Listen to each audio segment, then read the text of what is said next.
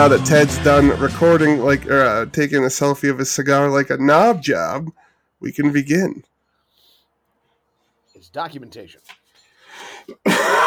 what do you have? Like, uh, what are you gonna make some short film of like every cigar you've ever smoked in like th- in like thirty seconds, just like a clip show?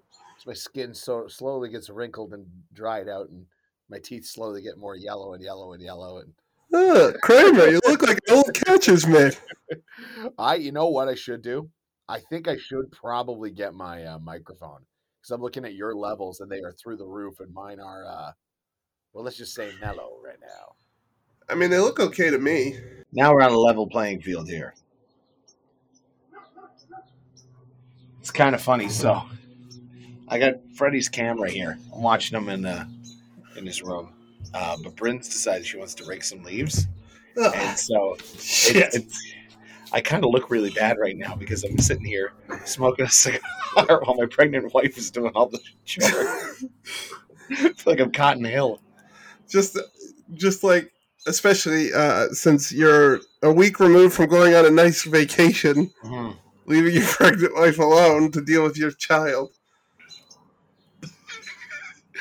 I feel like such a chauvinist. You should be like Bren, where are my waffles what does he say? He goes, uh, Peggy? No, Hank's wife. I need I need hotcakes for the VFW pancake breakfast. A couple of hundred will do, and all the maple syrup you got. And then she's crying, and she's like, "Okay, Cotton, I will go inside and make you two hundred pancakes." and then she finds out that she got fired for spanking Dooley. And then he was like, how great it is to spank people. And who is it? It's not Erwin Linkert. It's some other guy who used to be Hank's principal. And that he's the guy who gives her old spanky. right And uh, he's like, for years I used old spanky to spank many of students, shaping their character and turning them into the strong Americans they are today. It's funny. My dad told me this story when he was, uh, I don't know if he was teaching or if he was a student, but this new principal came in and his office was like right where the kids enter. And he said on the first day of school, he turned his chair around and like undid his tie and rolled up his sleeves and took off his belt and started whipping the chair in front of the students. So when they asked him what he was doing, he go, I'm practicing. what a lunatic What a nut.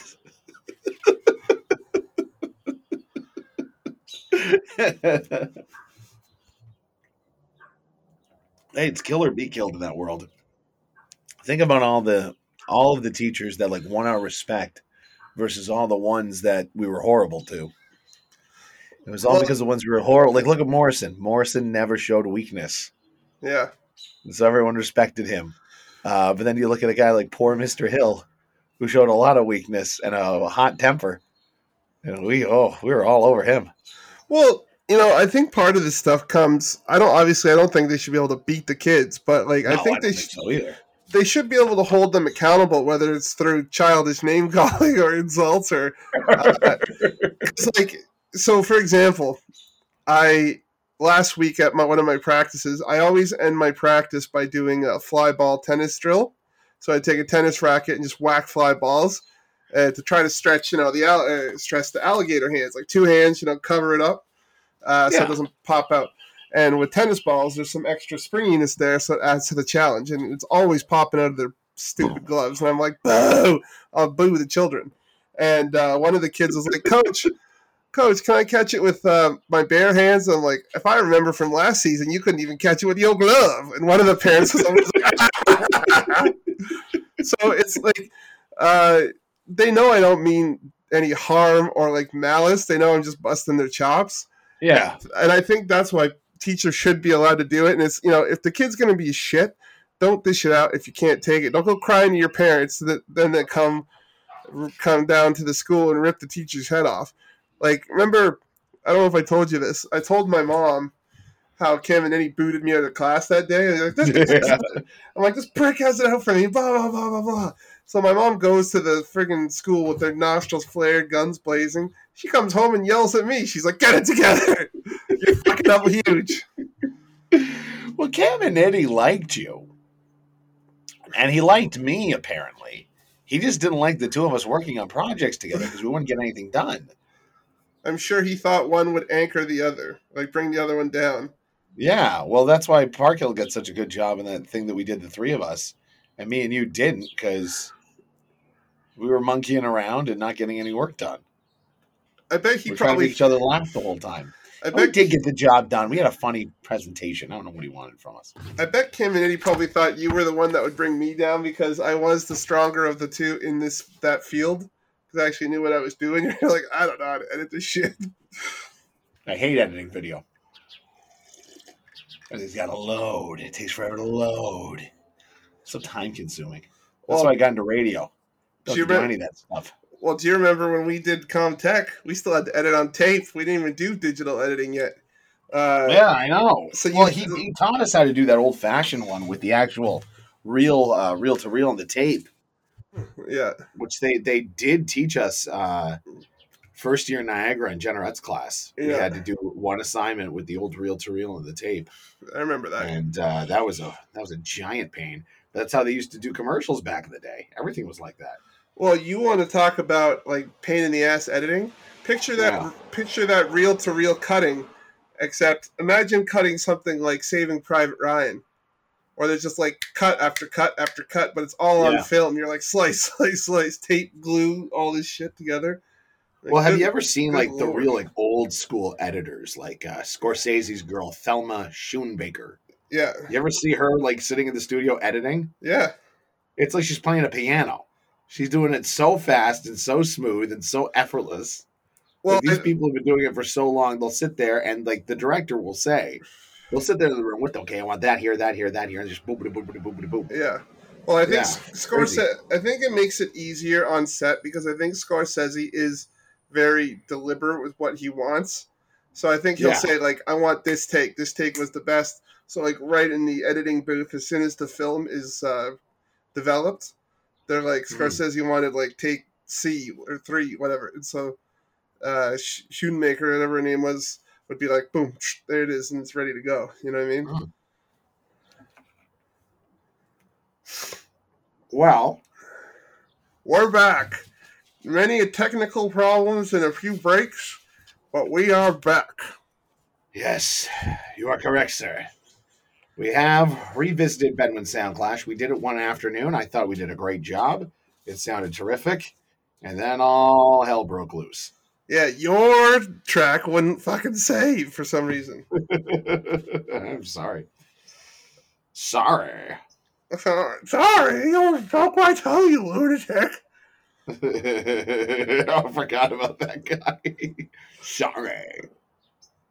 Anyway, Oh, welcome back, Canada FM. I'm Brian. I'm Ted. Wow, what do you want, a fucking delay? I was gonna do one of those like coming oh yeah, but I always do that, and I want to be a little more subdued. Today we're keeping, well, I guess, yeah, salads constitute ska, but there are so many other genres. But either way, we're keeping the ska train rolling with the second run around at Bedouin Soundclash. And I know we talked about this last time, Ted, but uh, we'll do it again, fresh. Uh, Yeah. We always say that, you know, this band is Canada's answer to, and try to, you know, to paint people a picture so they can appreciate. It's like, oh, I like this band, so maybe I'll like that band. But it's hard to pin down with Bedouin because they're not the they're not quite the Sublime or Slightly Stoopid or like the 311 like frat boy rock as people like to say, um, or beach rock, or stupid Big Jay Oker- Oakerson calls it, queef rock, Tell him to kiss my grits. big finger glove buffoon. Sounds like Frosty the Snowman. It's Not weights me. on that stage there. It's me, Frosty. Yeah, but anyway, no, the, where Bedouin Falls, I, they do do their own thing. Um, there is similarities to Sublime in the fact that you know Sublime. Well, first off, they they basically invented their own genre of music by con- cre- uh, you know combining reggae and ska and punk with hip hop, which hadn't really been done before. Um, but where Bedouin falls in line is more the fact that they are very much students of the game, and they know their history. And uh, we listened to the In Defense of Ska episode with Bedouin uh, when we were making our way back from our little road trip that we did to Milwaukee. And uh, Jay and Eon kind of said uh, they filled in each other's gaps in their reggae history. So when they met, they become became experts in the genre, and uh, that is very very evident when you listen to their music. So I wouldn't even say that there's an American band that kind of sounds like Bedouin Soundclash. They are their own thing entirely. Yeah. I mean, Yeah, you could put them on a tour with the Dirty Heads and Slightly Stoopid, who they did tour with, uh, and any of those types of beach rock bands, and they would blow it out of the park. Actually, as we speak, they're sporadically on tour with Frank Turner and uh, The Interrupters. and the Interrupters. So it's like there you go. They fit in. I mean, granted, sometimes those tours are bands that are kind of of like mine, but slightly different. yeah. So, but they're fit. a good, a good example, and this is another band that they went on tour with to compare them to, just because they're so uniquely themselves, would actually probably be Flogging Molly. Mm, Because even though they don't play the same style of music at all, um, they have the distinction of being kind of alone on their block. yeah. No one else does it like them. Uh, no one else is going to do it like them. And uh, yeah, you kind of have a little bit of freedom and independence uh, when you've established your sound like that. That was like the time when I saw Flogging Molly and Gogol Bordello. What the after party of those What shows an awesome show! must have been like. Oh my god! I'll tell you, you would have had a bunch of drunk Irishmen and a crazy Romanian swinging around a chandelier. Every time I hear uh, what's that guy, the lead singer Eugene? Some, Eugene Hutz. yeah, I just every time I look at him and I hear him talk, I just picture Adam Sandler doing the I Mm. Beat. yeah, he- I love your Mm. booze. I know you do, honey. Bryn's uh, saying how much she loves Gogol. Chiming in. Actually, that was one of the first bands we bonded over was Gogol Bordello. Oh yeah. Yeah, yeah. Um, uh, what's it called? Um, but yeah, yeah, yeah. I would say, and then and they would fit in that conversation as well, where they've got their own, you know, address on the block, and there's no imitators. Um, yeah, yeah. let's see. How you doing there, Chief? just because we're kind of bebopping and scatting all, all over the place, I'm trying to pick up where I want in the script. Um, Now make sure you edit this part down. don't tell me my business. It'll make nice and professional. Perf- We're sitting here smoking cigars. We've had plenty of technical issues all the time. Uh, there's sound. A couple of professionals. uh, yeah, professionals in like the '60s, like Mad Men, bunch of bones. I've been watching Mad Men. Yeah. Um, Well, okay. But uh, so yeah, as Ted said, the uh, they filled in each other's gaps because the Bedouin, well, the name comes from a. Where is it? I have it here somewhere. Oh yeah, the name itself comes from an uh, Israeli dub artist and producer named Badawi, taken from his 1996 album. Um, but like Eon talked about on that defensive ska, how he came from his father, like his father uh, is from Guyana, and he bought a lot Yeah. of dance hall and reggae and stuff. And Eon was a DJ early on in his, I assume, high school, maybe college over at Queens. Jay loved the Clash and the uh, the Massive Attack, who fused a lot of reggae and dub in their music. And That was interesting when he pulled them down as a as an influence because you listen to a lot of that trip hop. You like uh, Massive Attack and you like Tricky. You you hear it in the Bedouin Soundclash? oh yeah, well if you like just look at like something like Safe from Harm, just like that, like Oh yeah, that's, that's, that's very like, like Eon's bass could easily be in comparison with that. So I definitely see it, but they're like not only is their name taken from that guy, but it literally is a sound clash of music and cultures. Because you know Jay comes from Mhm. Vancouver, Eon's family comes from Guyana. I think he was born in Toronto, but He was, He, he was, was, the yeah. first one born in Canada. So not only is it a clash of cultures, it's a sound clash. So it, it works on so many levels. Now, in defense of ska, they said they met in Toronto at school, but every article I've ever read said that they met at Queens. So I'm going to say our story starts at Queens. Yeah, because they're talking to a bunch of guys from Southern California. yeah, probably never heard. Queens, New York? Yeah. I thought you were a Canadian. I think to put it into perspective, I've, I've heard comparisons. I think Queens is legit like the It's not quite like the Oxford of the of Canada, but it's a very prestigious school. It's like Oh, yeah. it's or it's the Harvard of the North, basically. It's uh, very prestigious, and those schlubs got in. so they, you get these kids who love all this crazy music to clash with the putrid stench of old money. Bunch of wasps. What a way to put it. What a way to put it. I don't know. Every friggin' jagoff I see that comes home to Hamilton or whatever, rocking a Queen shirt, I just or a jacket. Oh, in Queen's Engineering. Boo. Kiss my dish with. What annoys you more, Queen's engineering students or McMaster engineering students? They're all cuts. no, I'm just kidding. um, no, I mean, good on them for getting into a, a program, hard program, but it's just like, you know, there's I, I work with a guy, Pete, great guy, smart as a whip. yeah. uh, he's an engineer at Mac, or was an engineer when he would graduated from Mac. We're doing the exact same job, so it just goes to show. I just remember they the Mac engineering students would always try to be like the the bad boys of the school. And um, there was one day where they wrote out in like garbage beer on this big highway hill, a hill on the highway by uh, the, Hamilton Spectator. Mac A N G E N G beer. And I'm like, what a lame prank. That's stupid. You know what I mean? Come up with something better. Like, set, I don't know. I'm not going to say set the Hamilton Spectator on fire. That might be too much. but somewhere in the middle. Meet in the middle there. Anyway, they uh, so these guys met. I assume it was probably a residence, but they started jamming, and sometime along the way they met uh, a jazz student, as their and uh, that was Pat Pengelly, and uh, they started jamming, and basically not long after that, they recorded Root Fire, their debut album. Uh, 12 hours live off the floor. It does make it, and you can tell when you listen to that, that's live off the floor. Um, because that last song, is that the one that's Rude Boy? No, no. Okay, never mind. I'm thinking of uh, Sounding Mosaic. You know the last part of Sounding Mosaic where they're like Rude Boy. Yeah. The last song I thought it was this one, but you can sort of tell this is live off the floor because it does have that very. It, it not only has that sense that there's just a, a, like three guys jamming, but also like it has a very sense of loneliness to it. You know what I mean? Like it doesn't sound like they're in a room with a ton of people. Yeah. It really does just feel like it's them, and they're playing to nobody, and you're kind of sneaking in to try to catch the show. You know, Yeah. Well, that, that's kind of the vibe you get from this one.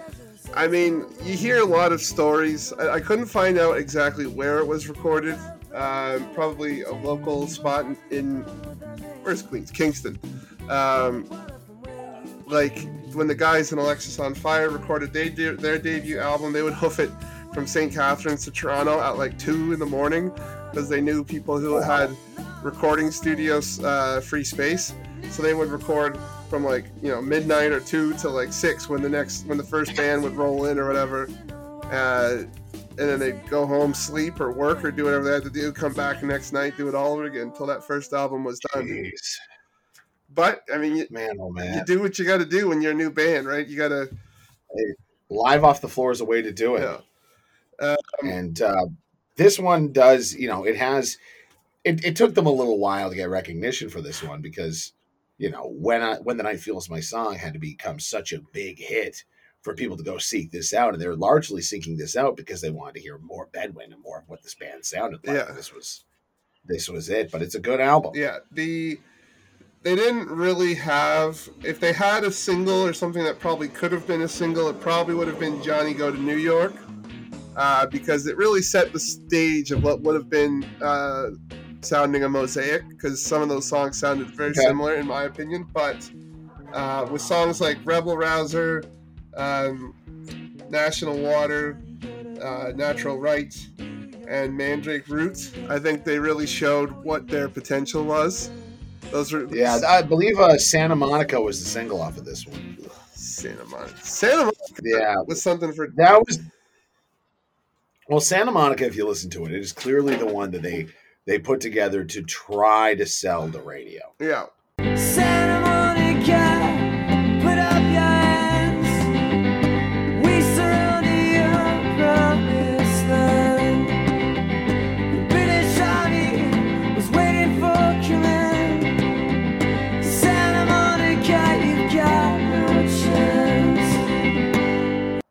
It's the most radio friendly one on here, and it does kind of it, it it's it's different than the rest of the album itself. You know, it, it, it kind of stands on its own. You can tell that that's the one that they were hoping would catch on. Yeah. Um, Yeah. Well, in my opinion, I Uh-huh. we talked about this last time. I'm not a fan of Santa Monica only because let me preface this by saying I love Jay.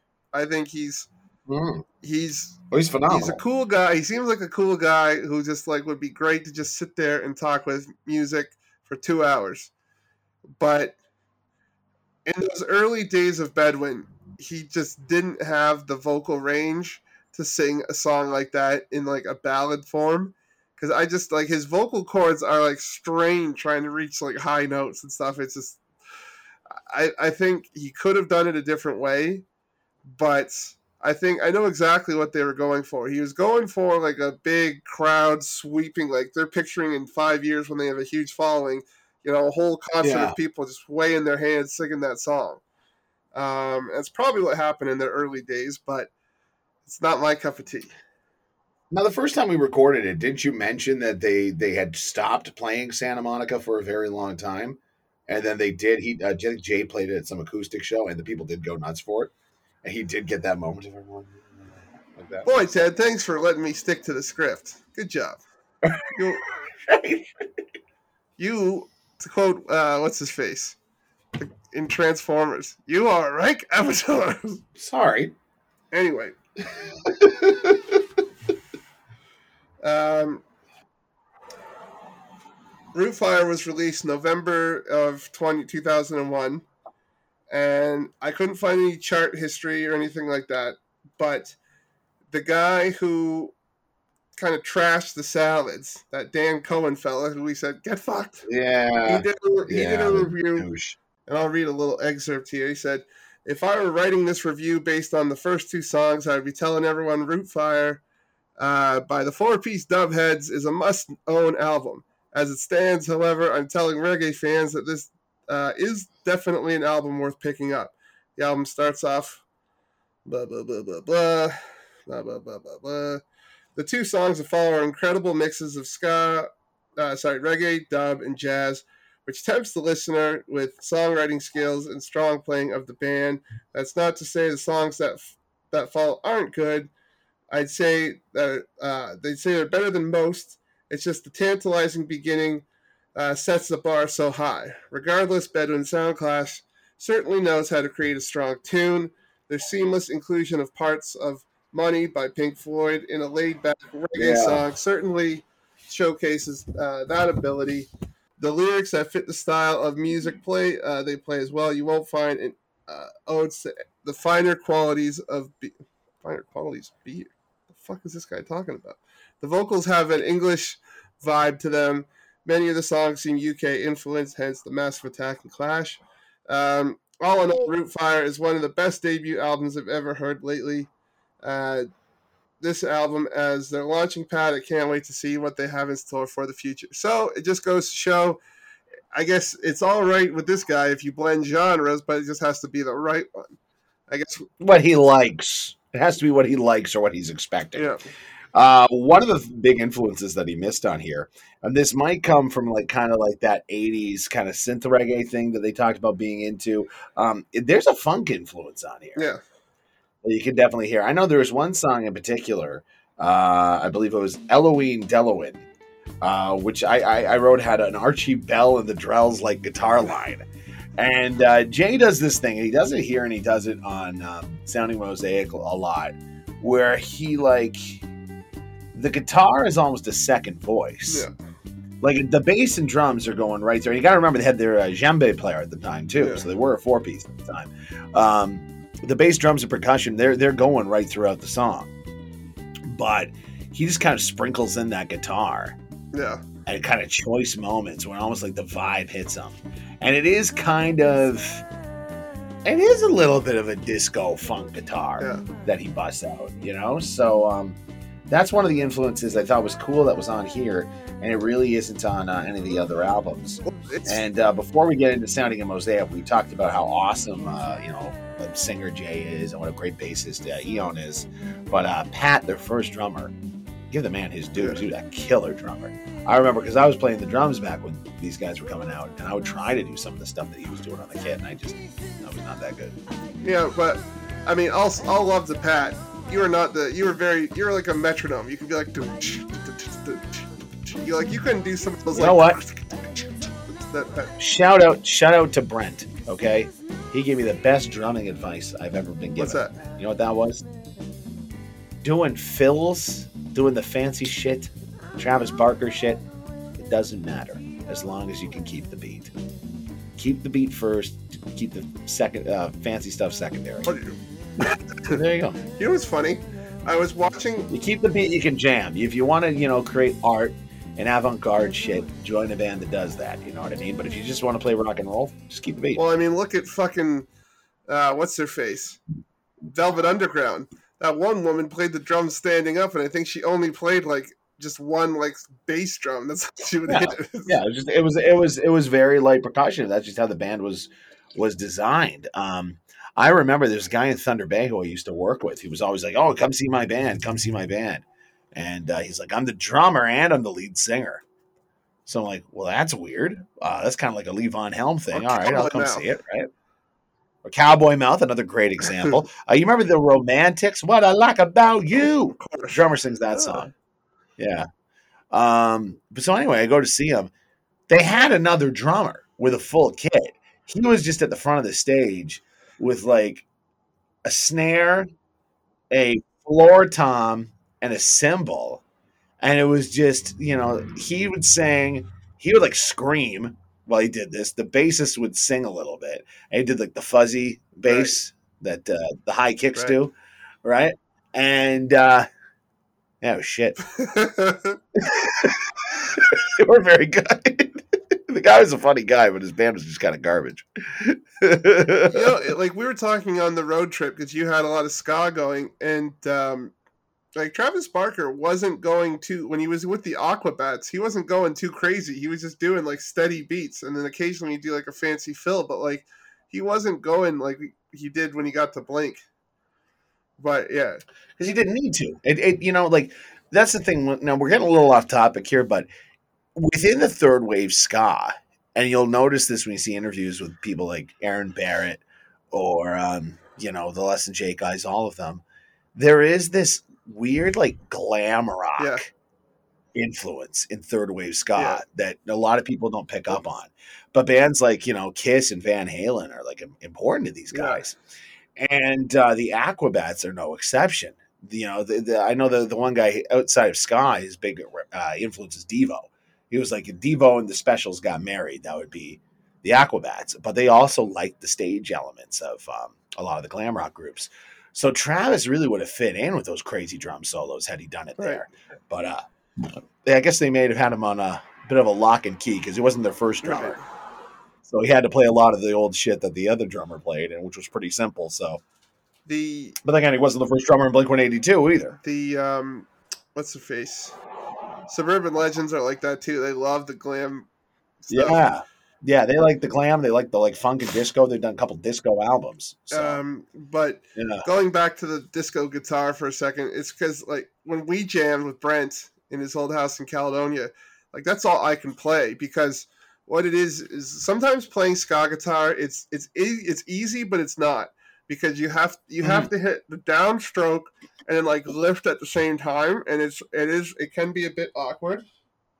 Um, whereas like when you play like the disco kind of funk stuff, you don't have to worry about pulling your hands off, right? So you can you're just like and you just do your with your strumming hand is where you can kind of have some fun. So you're like Jay does these little like dink dink dink dink, and that's what I do, and I think it's really fun because I think it sounds better than traditional ska guitar, and it's much easier, and it just I don't know. I was gonna say, right there, I take this as the op- ultimate compliment. But uh, you do you have a very a Jay Malinowski sound when you play the guitar. You know, because you're right. When we when we would jam, you weren't playing chords or anything like that. You weren't soloing, but you were kind of like chiming in when you could get something together that would go along with what Brent and I were doing, which uh, did have a, its unique vibe to it. So I don't know. Maybe you were like a guitar genius by accident. Well, it's funny when you when you Yeah. told me because I hadn't heard of them yet, but uh, you were always talking about Gang of Four, and you're like, this this is like Hmm. straight out of the Gang of Four playbook, and I was like, I'll have to check that out. And Gang of Four is awesome. Well, it's very similar too. It's that punk disco vibe that uh, Jay's doing a little bit here, but uh, like I said, there's a lot of stuff going into what they're doing, which I love. I love putting a bunch of genres in the blender and just Yeah. puree. Well, that's the thing, right? Like you listen to anything like, like I love punk. Like I love uh, like the '90s, like skate punk or the '80s punk. But it's just, like I can't listen to the Ramones uh, that long because it's the same thing over and over again. It just gets boring. And so that's the thing. If you really fart around with your music, it gets more fun that way. Now, uh, I understand that obviously people have expectations or like this is the Ramones sound or whatever. So it's like if people really fart around too much, it alienates the fans. But like musically, you just got to get more of a creative um, spark from you know tampering in the studio. But Yeah. Well, that's the thing, you know, like it's it's weird what becomes a success with critics because like you get something like this where where there is a lot going on, especially in the later albums, and it gets largely ignored. Yeah. And then you get something like, you know, the well, I'm not going to say the Ramones because the Ramones were coming around at a time where that kind of thing was new. Um, but something like the, you know, the Strokes or, you know, I, I think that Jack White is, is a brilliant guy, but uh, it's his, you know, the early White Stripes stuff is very simple and uh, stuff like that that is really simple and nothing's going on and they become critical darlings. So maybe it's just bad timing for Bedouin. I don't know, but I know up here in Canada they you know they got their Juno uh, nominations. I think they won, right? Uh, we'll get to that. But, well, as they say, yeah, they got some recognition up here, but they should have gotten much more as internationally. they always say, less is more. Anyway, um, Yeah. So let's. They spent two years basically on the road. Um, they toured with.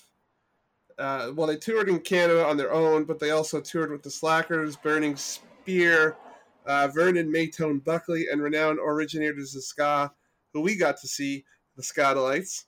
Um, Yes. the legendary Skatalites, I believe they're called. So let's fast forward to 2004. They settled in Montreal, the home of the label they were on at the time, Stomp Records. Um, and Bedouin began work on their, as Teddy likes to say, sophomore. Sophomore, you putz. You nailed it. No, you dumb dumb. It's sophomore. We've been through this and both are acceptable. Hard no. Yes, we've been through this. Both are acceptable. We looked it up. Hey. I'm sorry, I got you dead to rights on this one. I should have punched you in the eye when I had the chance. Now you're 14 hours Ah, away. but you didn't. um, so they brought in, through a connection of their manager, as we learned in that uh, Defense of Ska, uh, Darryl Jenifer of Bad Brains, the Yeah. highly influential Bad Brains, uh, who dug their music and uh, thought he could bring something different to their, or some good guidance. Like, that's really what a producer is.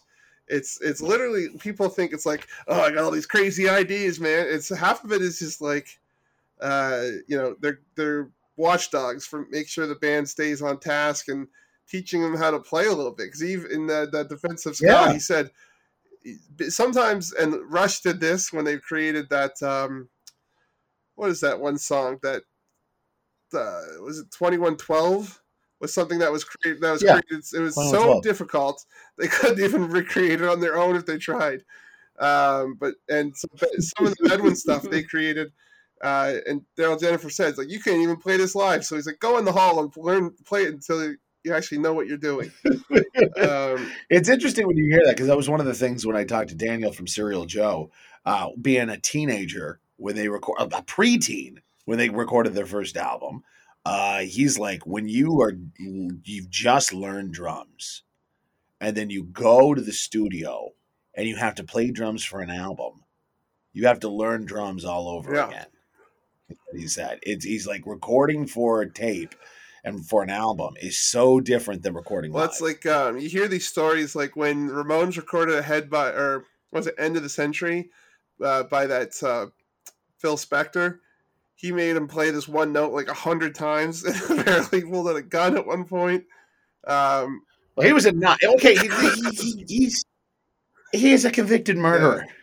Um, okay, and when if if if you watch that great documentary, one um, the hell is it called? Back and was Shine a Light? no, back and forth uh, about about about the Foo Fighters.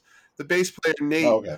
when they went to record the color and the shape, they because the the first one was pretty much self produced by Dave Grohl. So when they come they came in to record color and the shape, they had a real producer, and all these guys were always in like high school low key bands before aside from Dave who was in Nirvana. Uh, so they never really worked with proper producers. So the guy Nate was said the producer called him and the drummer the rhythmless section, and he says like that should be a he's like that should be a C. Do you know what a C is? Go play, go learn a C. He's he ripped them apart. So they Bedouin had their own uh, growing pains recording this album, but What's funny is that you hear what you said there, and then you get bands like um, Sloan, who are all I know Chris and Jay, I believe, are both self-taught guitar players, and uh, Bridget from Flogging Molly, who's got to play all those lead violin Yeah. parts, never learned to read sheet music. yeah, and it's crazy how you know you get these producers that are so demanding that you learn your craft when some of the biggest rock stars in the world just had a good ear for it and just kind of figured Right. it out Well, that's why I, I always wondered if we if we had ever stuck with it and played a, a actual band. If if Yeah, we had ahead. ever played an actual band, if we ever had to go in and record an album, it would have been a fucking nightmare. Because, like you know, I don't remember chord. Like I know what how to play chords, but I don't remember which chords Yeah. are which. I'm like, I just play what sounds right nice. right right Or when people are like, I listen to uh, the Chris DeMakes one, and he's always talking about, oh, this was a great key change, or this drops to this, and this goes down to this chord, and, then- and you're playing minor, and it switches to Oh, major. yeah. I'm like, like I know what he's talking about, but I'm also like, it's pfft, you might as well be speaking Japanese.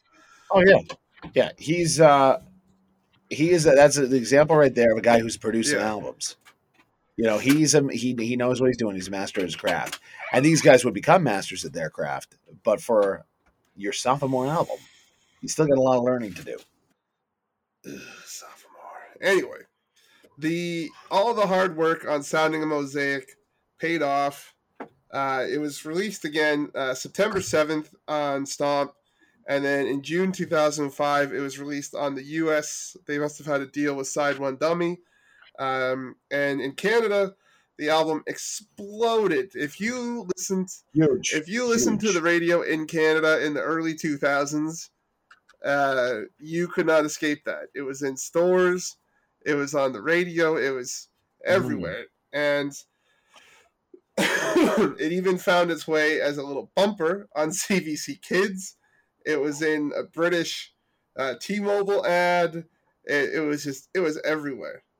Um, So let me ask you this: yeah. What was the first time you heard that song? I honestly I can't fully remember. I think it probably was on the radio, and I was just like, "This is really Yeah. cool." Edge 102, like they talked about, was a huge uh, advocate of theirs, playing their song all the time. Um, it didn't take me long to go pick it up because, like, like we talked about last time we recorded this, I was kind of on my not on my way out of ska, but I'd like buy ska albums, but I'd listen to them once or twice and shelve it because I was in college Hmm. and I was start I was really wanting to because people were chirping me about the ska and everything, and then like you know people were introducing me to newer well not new bands but different stuff. Like our roommates were all hippie jam band like oldies guys, so they they got me about into more Zeppelin and. I always liked some of the old stuff, but like I never really listened to it. But because of that, I listened to it a lot more. Um, a little blues here and there, and uh, but this was the first kind of Well, that, that, that was that was we were both really getting into the band. that too. that. Yeah, And I think that the band for you and me, it's so interesting how we both work like this, you know. Um, we will I couldn't when I was getting into classic rock, I it, you know, I couldn't say, Oh, Zeppelin's my favorite because they were they're everyone's Yeah. favorite. You know what I mean? Or the Beatles or the Stones or Pink Floyd, they're everyone's favorite. I had to find my own band from that Yeah. era that spoke to me. And that was the Yeah, like, and that the, the my love of the band got me into a lot of the jam bands, and I found a lot of parallels with the jam bands to the uh, kind of you know beach music, white boy reggae music, whatever you want to call it, that was going on at the time. Although Pepper, though those guys are native Hawaiian, Polynesian, so you can't call them white boys. Well, I remember when I picked up that because you and I both went on a uh, Scorsese and Oliver Stone kick at the same time, and I got Yeah. that box set with The Last Waltz. And my, Yeah. I remember one time I was watching it, and my dad came in, and he's telling me all these stories about them with Ronnie Hawkins, and I was like, "Oh, that guy's from Simcoe. That guy's from Woodstock." And I, I was like, "Oh." "So there's like the strong Canadian connection with those guys." yeah. So that just made me appreciate it more. And yeah, but that that was one that's our some of our friends in college liked the band, but not to the extent that we did. Yeah, they were our at that point in our lives, they were probably our favorite band. But I was still really digging oh, Sublime, and I was trying to remember I was trying to push Dan to listen to Sublime because I'm like, you know what? These guys are like where jam band music and ska music intersect. And I think you'll like it. And at the time, he didn't like it. And then he comes up to me two years after college. He's like, "Yeah, so my band does four Sublime songs." He's like, "I love, I love them." He's like, "I love them now." Yeah. sometimes they take a little bit to warm up to, but Bedouin kind of fell into that camp, and that was what I was going through Yeah. at the time, trying to figure out more bands that sounded like Sublime. And I was going back in the time machine and listening to some. Uh, uh, that's because you know, I was like, okay, Bob Marley. I listened to Bob Marley, you know, and Slightly Stoopid and Pepper, but I didn't really have anybody else that fit that bill. And then I remember, oh, it's Toots, Toots and the Maytals. I was getting into them. And uh, I remember when I heard that song, the the harmonies, that hey, hey, hey, you know what I mean? How those kind of went. Those reminded me of Toots a little I'll. I'll never forget And, right when I uh, moved. That really, I was like, this is good. What is this? And then I eventually found out it was Bedouin Soundclash. And I think someone had to tell me their name several times because I kept forgetting it. I had to write it down to remember it, but I didn't really have to worry about that because before I knew it, it was the biggest song Yeah. in the country. Um, I'll never forget when I was in second year. My roommate Dylan, him and I shared a wall, and he was a he was a weird guy. He kept very odd hours, and he never he had this huge garbage bag of only takeout. Like he never ate anything healthy. He never made food. Uh, and so yeah, he lived like a filth pig. But uh, he had this acoustic guitar, and every once in a while, like I'd, I'd hear him doing a little like uh, I think he tried to do "Over the Hills and Far Away." I'd hear that Yeah. by Zeppelin, but then I would hear like the Bedouin. str- I'd be like sound asleep, but I just hear Yeah. like the Bedouin. I'm like, that's weird to wake up, but it's nice. Mm. So like everyone, and I'm pretty sure Dylan play listened to like more like heavier stuff, but even he got into Bedouin. So like everybody, Dylan was the he was the bigger guy in Dylan and Devin in the morning, right? yeah, So I remember he had a like a Pink Floyd shirt, but he also had a Big D and the Kids Table shirt. oh did he? So he was like classic rock and like or a hat. He had a Big D and the Kids Table. So I remember starting to listen to Big D and the Kids Table and, and then seeing his like patch. I was like, oh shit, okay, someone else here, here likes them. Yeah, he was he was a good Yeah. guy. I always liked Dylan. Um, Yeah. But anyway, so the the like I said, when the night feels my song like was the number went to number five on the Much Music countdown, and it said it, this this is a weird stat. It said it was the number two most played track in Canadian radio, giving Nickelback's "Photograph" and Green Day's "Wake Me Up When September Ends" a run for their money. Um, it remains top five Hot AC, top ten CHR. Uh, Canadian hit radio. okay. So this was getting played on stations that were playing exclusively pop music.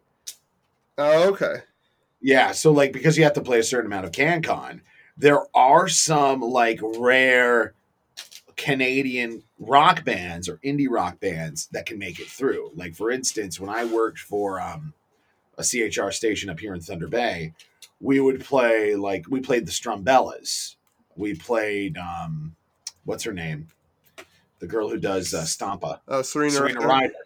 Um, you know, we played a couple of bands that you wouldn't really think were they'd think we're more uh, rock, but because they were Canadian and there's not a whole lot of good pop music being made by Canadians, Right. uh, they'd make the cut and they'd stick around. And I think we even did play some bad one.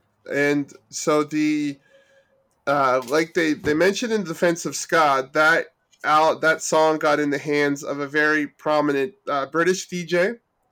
I forget his name, but with that with his help, because he was a bit of a tastemaker over there, that got played on UK radio, and so, so it got support on BBC One when uh, when it was first released in the UK in 05. It spent 21 weeks uh, in the top 40, peaking at number 24, and Sounding a Mosaic reached number one on BBC Six music charts. Uh, and like I said before, it was used in a T-Mobile commercial in England, and from 2007 to 2013, uh, it was used in the bumpers and credits of CBC Kids uh, because it is very, it's just so like sweet, innocent, childlike, so it fits perfectly. Um, it went platinum, uh, over 80,000 units uh, sold in Canada. Um, just the hits kept on coming. uh, and it it's, let's see, it was, like I said, 24 in the UK, and it said number nine on the US Billboard Top Reggae. So, Top reggae. yeah. So, I wonder what those other eight songs were. yeah. They're probably like like authentic like Jamaican dancehall stuff. Probably. Yeah, yeah, yeah. It's probably Beenie Man and stuff like that ahead of it. Um, it produced a few other singles, obviously, like Shelter and Shelter's waiting for you. I'm still waiting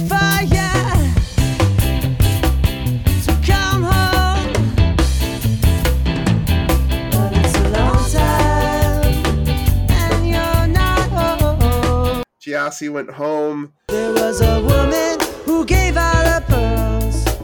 The ocean rolling rolled them from the new world. And in the morning, rebel you call, but you know he's only breaking the law. And I'm trying to think. I don't, I don't think, I don't remember any other ones kind of being pumped out at the time, but I mean, Shelter was the big one. Yeah. Shelter was the big follow up. Uh, I'm just going through my notes here. Um, maybe, maybe. What's number f- three here? Maybe Living in Jungles. I don't know. I think it was just Shelter and When the Night Yeah. Comes the song. Yeah. I loved, uh, I loved Living in Jungles. When you listen, knock you where you stand. Comes in a beat, come with heat, shaking head to the feet. Rather can you be a ghost someday? Rather can you be a ghost someday? I'm already hearing Pat's I drumming. know. Oh my god, love it. Because usually when you hear this in like, because I've seen guys like we remember we saw Beats Rhymes and Life, we saw Q-Tip go track by track, and usually when I've heard a drum fill like that in like the world of hip hop or something like that, it's it's it's done by a drum machine, Yeah, not by a guy. yeah, You know what I mean? The fact that he's there motoring, yeah. crazy, love it. Um, but yeah, it's it's 15 songs with a couple of uh, remixes at the end. But it's you know it's uh it's an ambitious al- second album, and uh, it, the the work the proof is in the pudding because they they worked the cans off, and they got all the recognition in the world, and they deserved it. So it's solid solid second album because it's you know it's not easy to. Uh, I could barely rate one song, let alone 15. So, Yeah. What I love about this album is um, it, it very much like Root Fire. You know, we talked about how they would. You, you were talking about bands like Sublime and uh, you know maybe more not so much Sublime, but their their followers. You know, like uh, the Dirty Heads or Slightly Stoopid or uh, you know Pepper, Ballyhoo. I don't know if you ever listen to Ballyhoo, but they're pretty awesome. Um, Yeah, they- we actually missed seeing Ballyhoo open for Less Than Jake and Real Big Fish because we got there late. Um, but they're they're a good band. But bands like that that you would call beach music, Right. right? These guys you wouldn't call beach music. This there's nothing beachy about this album or the one before. This makes you feel like you're in a dark alley in Jamaica, and you're scared that someone's going to stab you in any second. You know what I mean? There's a real dark film noir vibe to the first two albums, and I love it. Like it's not it's it's one of those rare. I find the specials are very much like this. A lot of people have told me in the past, you know, I love ska, but I can only listen to it in the summer. Well, this is an epi- uh, uh, you can listen to this at midnight in the dead of winter and still get the same effect. Like it really has that feel to it.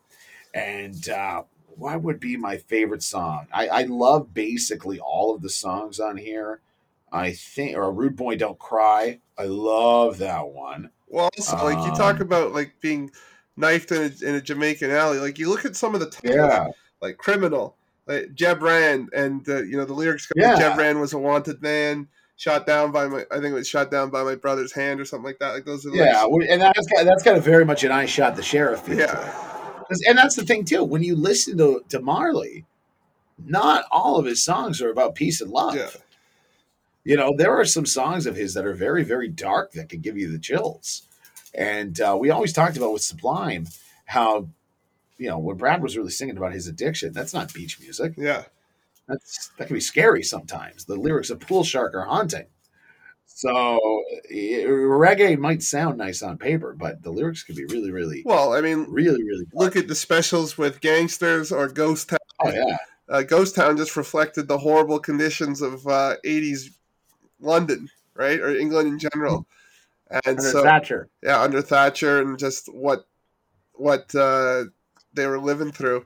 But it was shielded with this like bouncy kind of like groovy music, and it's yeah, i it's weird. It's it's funny how you can hear such depressing stuff, but it's, it's well, it, real big fish, right? A lot of their songs are just like angry, but it's it's under this guise of this you know ripping horn solos and other stuff, but and uh, But that's that's that's the thing, you know. guitar. That's what I'm gonna say. Everybody goes through pain and anger in this world. We were happy-go-lucky guys when we were in high school, but yeah, we were a little angry. You know what I mean? And um, the idea that you'd have this happy music and disguise your anger within that No. Is uh, is kind of what ska music's all about. Well, it's funny. Like I'm, I'm a very happy-go-lucky person, but I also have such an angry streak. And half Yeah. the stuff, like when, like when I coach baseball, people wouldn't expect this like dark side. But whenever I try to write something, it's always something that comes out dark. it's just it's it, that's you know where where where the raw emotion comes from. Yeah. But I love that on this album. You know, it, it now later they would get into some vibes that would feel a little more like a western. We weren't quite there yet, but and then you also start looking into uh, lyrics that they use all over and over again. Midnight, nighttime, hills and mountaintops are big Um, in their uh, their music. So uh, keep an eye out for that because it's like with uh, I think you told me with Gaslight, Brian Fallon stopped using the words like on the radio and yeah. After you know different girls' names and stuff like that. He stopped using. the, I I think love that. I think it was for the handwritten album because uh, between 59 Sound and American Slang, they really milked a lot of that, like that yeah. imagery. So he was just like, all right, in the st- What's the name? The name Maria. He says Maria all the time. yeah. Yeah. Well, I mean, it's because people take their cues from those before them, and like, right, that's a Bruce had a lot of recurring themes like that too, and uh, so I'm sure he probably just took his cues from Bruce and that hack Dylan and all these other people. You stop it with the Bob Dylan? Jesus Christ. he sits there. I know Brent's probably going to give you a pat in the back because he, when you uh, went off them one episode that we did on the Beatles and Nirvana and how you didn't like either of them, Brent texted me. He was like, two most overrated bands in the world. Number one, the, no, number number two, the Beatles. Number one, Nirvana. And I was like, yeah, both go stick it. I love you, Brent. Um. Anyway, so 2006, they toured. Uh, sorry, riding the wave that summer of 2005. They were on the Vans Warped Tour, and they played 31 dates across Canada on their own tour. Uh, so riding that wave, they they were uh, all over the place, and that was that summer. I guess it'd be September of 2005 is where I first saw them live. Unfortunately, I never saw them on their own since every time they came to town, I missed them. Uh, they just came in February, and I missed them again. But uh, they, I, I'll tell my quick Bedouin story. I was a bouncer briefly in the mid aughts, which is hilarious because when I first got hired, my boss, I oddly thought I was 18, and he was still okay with hiring me underage. That's what bouncing in Hamilton was like in the mid 2000s. But I was actually 19, and um, I got to work. It was called Hessfest, where and it's basically two nights where bands would play on the, the stage at the end of Hess Street, and the whole it was basically a street party. And Bedouin played one of those nights. I literally got paid to stand on a soundstage and watch them. It was great. That's awesome. Yeah. That's awesome. And I lost my keys. it was a whole shit show. But You lost your keys at that one too? yeah. Something about you and reggae shows losing your keys. Because you also lost your keys when we saw Sublime with Rome and the Wailers and Pepper and Hey, I, and Il Scarlet. I found those. I got them back. You did, which was a miracle. You literally were looking for a needle in a haystack and you found the needle. Yeah. Uh, Anyway, um, so I remember too when that song came out. It was about that time. Alex and I were trying to one up each other because we were both leaving for the evening, right? Different things we were going to. So I'm sitting around waiting for y'all. And he's leaving the house and he goes, uh, my parents go, have a good time. And my brother goes, I don't have a good time. Time has good Alex. And he walks out the door. I'm like, oh, you think you're you think you're pretty funny, huh? it doesn't even make What's this? I know. And then so I'm walking out the door and I go, uh, and my parents go, uh, uh, my mom goes, when will you be back? Because that's just, you know, how they operate. I said, when the night feels my song, mom, I'll be home. I'll be home. Uh, they didn't get it. Tell your wife to come back out here and punch you in the face. in 2006, they toured with uh, the UK with reggae legend Vernon Buckley from the 70s duo The Maytones.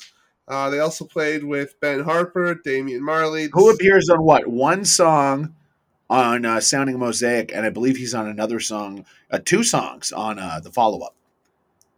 Uh, the uh, Light the Horizon. No, not Light the Horizon. What the fuck was it called? I got it right here. Stupid idiot. Street Gospels. Dynamite Drop In, Monty. All right. Uh, they also played with the Skatalites again, Burning Spear, and The Junction, among others. They embarked on a sold out 37 tour dates across the UK, uh, sorry, Canada, and then across, again across the UK. So if you really were like, why do I never see this band? That's your fault. They were literally everywhere. All Uh, you didn't have an excuse. Um, this was the when you cut my legs out from under me, stealing my stories. This I'm gonna come back to it. They got to play the Leeds Festival in 2006. Malinowski was ill with uh, I didn't take the story from you. Larry. I was talking about um, Santa Monica. No, There, whatever. calling you a rank amateur. You're the rank amateur. Can't keep your story straight. I'm gonna put my foot Yeah, go on. your ass. Go on. Go on. Um, the Jay had a strep throat or bronchitis or something. Anyway, lost his voice, and they started playing "When the Night Feels My Song," and the crowd completely sang start to finish. And Jay didn't even need to sing a note. He left the stage, and uh, he left the stage, sung again by the crowd as a thank you to Jay uh, for singing when he was unwell. Uh, the band came back. Um, what is this? The band came back, and Jay invited everyone to come sing with them again. Uh, he's like, when we come back to Britain in the autumn, he says we owe you one. So he's that's he wanted to give them an actual per- proper performance. yeah. Um, uh, you know, you hear a story, you hear a story like that, and then you'll look at things like uh, when Colorado won the Stanley Cup last year. Their fight song was all the small things because their DJ just started playing it in like the third period, and the crowd went crazy for it, and everyone sang along. So, like the song of the NHL playoffs last year was all the small things because the crowd got into it, and then uh, you know. You'll see other places like Fenway Park. They always play uh, dirty water. Sweet Caroline. Oh yeah, that too. Well, the Dirty Water is when the Red Sox win. right. Sweet Caroline is like right after taking you out to the ball game. Yeah. Everyone sings along to that. I wonder why When the Night Feels My Song hasn't caught on like that as an anthem like it should. It's because I don't know. We need a more hip. I would love if I if money was no object. If I like had a if I won the lotto or something, and I'm just like, give me a job for free. I would like beg to be like the Leafs music guy. I'd be cranking out so much good shit. They they wouldn't even know what hit them. You would love our music guy. I, I want to do these things. I've even told him, and he, he likes it. And we might do it next season too. We are the most, the Lakehead Thunderwolves are the most ska hockey team in the world. Because our guy, this guy Taylor, he loves Less Than Jake and Real Big Fish Nice. and um, what's his other one? Um, come on, Under the Sea, Suburban Legends, Oh, right on. right? So yeah, he plays a lot of those, and people complain a lot. Like, this isn't the beach. What are you doing playing all this stuff? And but he'll play three or four Less Than Jake and Real Big Fish songs, three or four each a game, and uh, it's awesome, and uh, makes me happy. But uh, yeah, we do get complaints because people just want to hear arena rock anthems in a Yeah. hockey game. Well, can you Right. imagine if, like, before they walk out, do you guys do anything special, like when they first step on the ice and, like, you know, the the lights come on and something crazy? Like, imagine it goes black and then someone hits uh, "We Will Fall Together" by Streetlight Oh God, that'd be as cool. they all come out and the lights are going. That'd be, that'd be fucking crazy. I'll get him to add that one next year. He's he's good like that. He'll add tunes that you ask him for. I'll get him to add that. I think We'll probably just use it like in between penalties or something like that. Yeah. But uh, still, we'll get that. I think we'll it get would that fire consistent. people up. But Oh, yeah. uh, anyway, in two September 17, 2006, they perf- uh, did a performance in Toronto uh, at, a, at a rally calling for the Canadian intervention of the Darfur crisis. Also in 2006, they founded uh, the, their own imprint, Pirates Blend, to release their own uh, stuff along with their side projects, B-sides, and hopefully sign other artists. I don't know if anything besides their own shit's been put out, but um, even they, I think they did a re-release of Root Fire on Pirates Blend.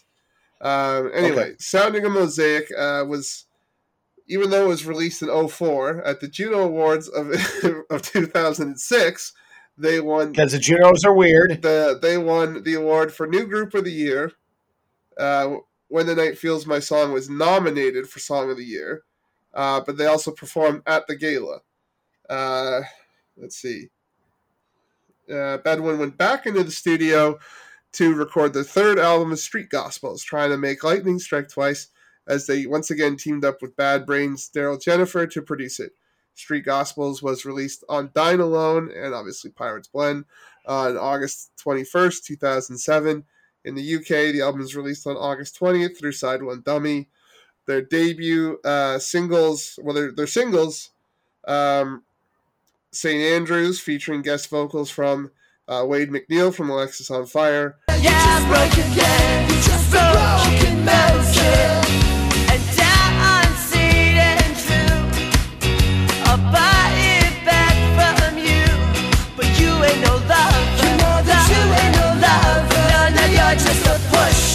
push and push it up. Until We Burn, In the Sun, Until we burn.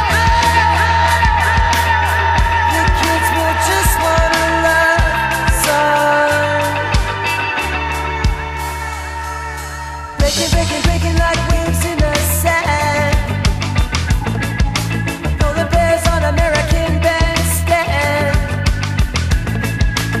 Nico on the Night Train, and Nico, you know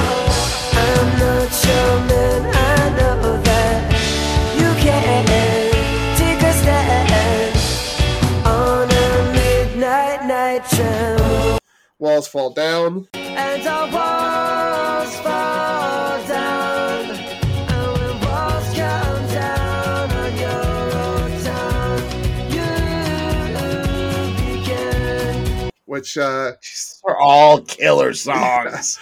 uh, they really are.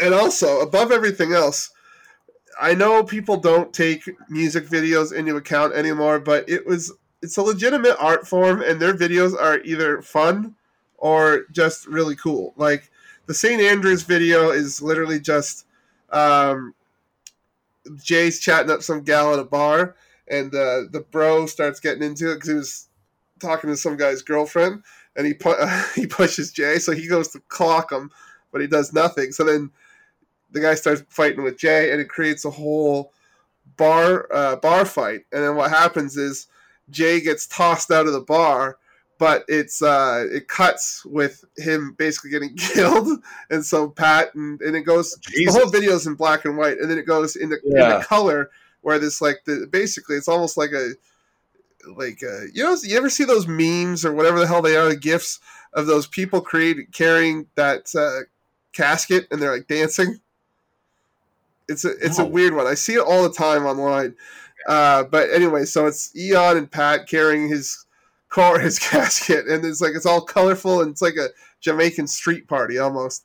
And then it Yeah. actually it cuts back and it's actually jay getting tossed out of the bar and then pat and eon just pick him up and they stumble up the street uh, walls fall down was all done in one shot uh, which was it was starts off with them kind of in a retrospective of uh, them kind of playing on the streets like in the night and then it shows them and they use um, people coming by as like moving set pieces to as a transition and they cut the lights uh, to basically give way to the next scene because then it shows them in the recording studio and then playing at a party and then it's a whole thing. So if you if you have time check those check all their videos out they're very good videos But anyway, this album's another killer. Like this is a great album. Yeah.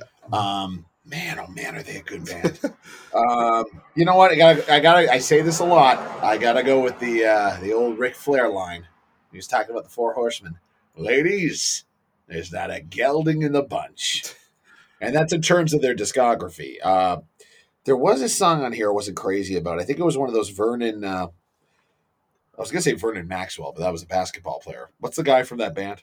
uh, Vernon, Money worth. Vernon Buckley Vernon Buckley, yeah, he does. He doesn't want to hear that I wasn't too too keen on. But uh, the, the the mood shifts a little bit here. It's a little more upbeat. It's actually a little more of like, you know how the Beatles have some of those more like bouncy or acoustic ones, like kind of like uh, you know, Obla Di Obla Da or Here Comes the Sun, something a little more upbeat. It kind of reminds me of that, like sort of like an upbeat mm. '60s jam. What are you doing? I'm farting at the Beatles. I compare them to the Beatles. Well, yeah, are you just to the point where you've taken such pride in being that guy? You got to be that one guy who doesn't like the Beatles. That you're gonna have to do all this every time I mention them, even though it is a fair comparison. No, you're right. It, it's not that I don't like them. I just I, we've been over this. I was raised more on like stuff like the Beach Boys and stuff like that. But because I buy American. Kidding. This from the okay, all right, all right. I was about to go off on all the international bands that you love I so know. much. Uh, I'm not even American, so it doesn't even make sense. Um, Yeah, so Walls Fall Down charted uh, 27 on the Swiss hit parade. Uh, on the Canadian rock chart 23, Canadian pop chart at 9, on Hot AC 6. Um, sorry, on the 23 on the Canadian rock chart, 9 on the pop chart, and 6 on the Hot AC. That's what it is. Um, the album date, This might have been when. Sorry to interrupt. I can't remember what band it was. It actually might have been one of the times we went to go see Flogging Molly. You know how they'll play s- tunes in between the band's performances. Yeah. I think it was before Flogging Molly. It wasn't like the last song before they came out, but it was like just before they came out. And uh, they played Walls Fall Down. And the fucking place went nuts for it. Do you remember this? vaguely, but I mean, it's a good omen, Yeah. especially leading into Flogging Molly, because let's be honest, after a Flogging Molly show, you're lucky if the walls are still standing. Oh, I know they, they bring the house down, but this was more the fact that like even that audience that's not necessarily a ska audience is hearing this song and just going, "This song's awesome." Um, let's see. It debuted. Oh no, what just fell? He dropped a sweet drink. No, my lighter, not my sweet drink. The album debuted at number two on the Canadian album chart, selling 8,000 copies in its first week. It was certified gold by the CRIA in 2008 for sales over 50,000 copies in Canada. Finished fourth on the U- U.S. Billboard Reggae charts. Nominated for two Junos Pop Album of the Year, losing to Feist, and Video of the Year. Uh, Mark Ricciardelli, who made a bunch of Alexisonfire and the Salads videos, lost to Christopher Mills, who directed Come On by Blue Rodeo. Um, they co headlined the inaugural Rogers Picnic by Rogers Wireless on July 29, 2007, held at the outdoor historic Toronto's Fort York. Uh, lineup featured a bevy of performers, including the new pornographers, The Roots, Tegan and Sara, The Dears, Bad Brains, Apostle of Hustle, and Little Brother. Um, Hmm. In 2000, That's a diverse in 2007, September 10th, they played at Wilfrid Laurier's Turret nightclub. This is where the band or the crowd repeatedly asked to play Santa Monica off Root Fire, despite the band's annoyance, referring to the audience as rude to be out requests. Uh, rude. They played it as an You know, you say that to a, I think I made this joke the first time I recorded, but you say that to a ska audience, they're probably not going to take that as an that's insult. true. Especially if it's like some white guy. Yeah, I'm rude. All right.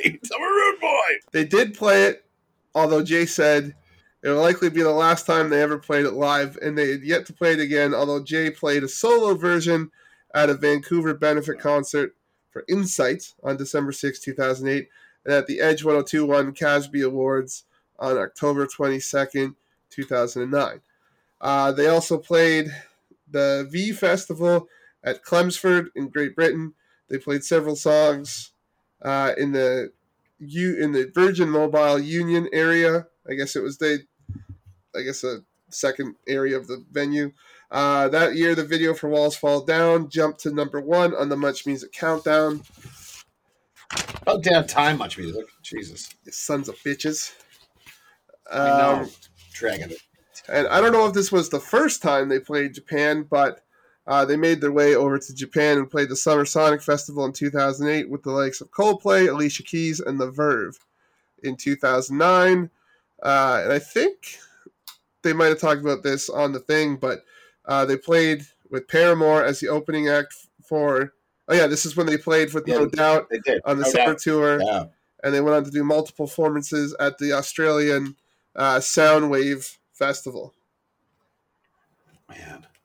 Getting, you know, you get that huge gig opening for No Doubt, which you know is going to sell out arenas across the U.S., and they're still not getting any airplay.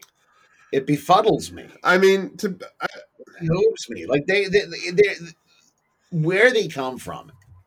Not only are they do they do their own thing, but they write good songs for pop radio, songs that are catchy, songs that you can sing along to, uh, songs that are radio friendly. They don't curse a Yeah. whole bunch. You know, we're talking about sex or shit like that. Um, why they just never had? Why none of these songs broke through down south? I have no idea. the only place I could probably see them catching any heat is K Rock in LA, and that's only because K Rock's usually well, because they'll, and they're, known for taking chances, especially with Scott. yeah, they're streets ahead with that stuff, and uh, but I'd have to like go digging through the K Rock archives to see if they ever pl- uh, played it or whatever. But who's got that kind of time? Not me.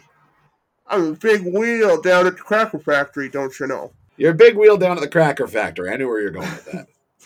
You're a um, big shot. In January 7, 2009, drummer Pat Pengelly, Pengelly, whatever the hell it is, announced he would be leaving Bedouin Soundclash to attend Queen's University Law School. Uh, he was admitted to the Ontario bar in 2013. I don't know what kind of law he practices. It would have been cool if he'd stayed in the band as like their lawyer, like an entertainment type lawyer, but uh, I don't know. Uh, I think That'd be cool if we just next. I'm gonna try to get him. I don't know what kind of law he practices, but if I ever run into an issue, I'm just gonna go to him and see if he'll take the case. like, sir, I am a real estate lawyer. Come on. And you're on trial for You can handle a murder. You can handle a murder case every now and then, can't you?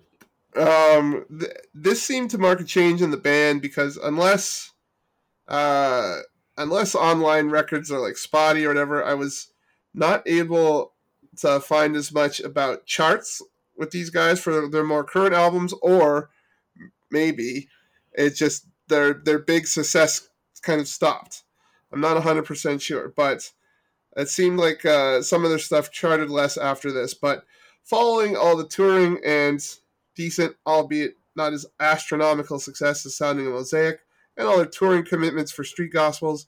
Uh, the band and their management, uh, no, okay, I already mentioned the Pirates Blend. Uh, the label also dedicated their efforts securing a distribution deal with Sony, uh, and their first, uh, the first album to be put out that wasn't Bedouin was Jay's solo album Bright Lights and Bruises, recorded or released in February of 2010. Don't you have that album? I do. Um, What are your thoughts? This is off the top of my head. I don't know how long it's been since you listened to it. it's it's been a bit. It's uh basically take my thoughts on Santa Monica and like stretch it out over like ten songs. Uh, I didn't like it.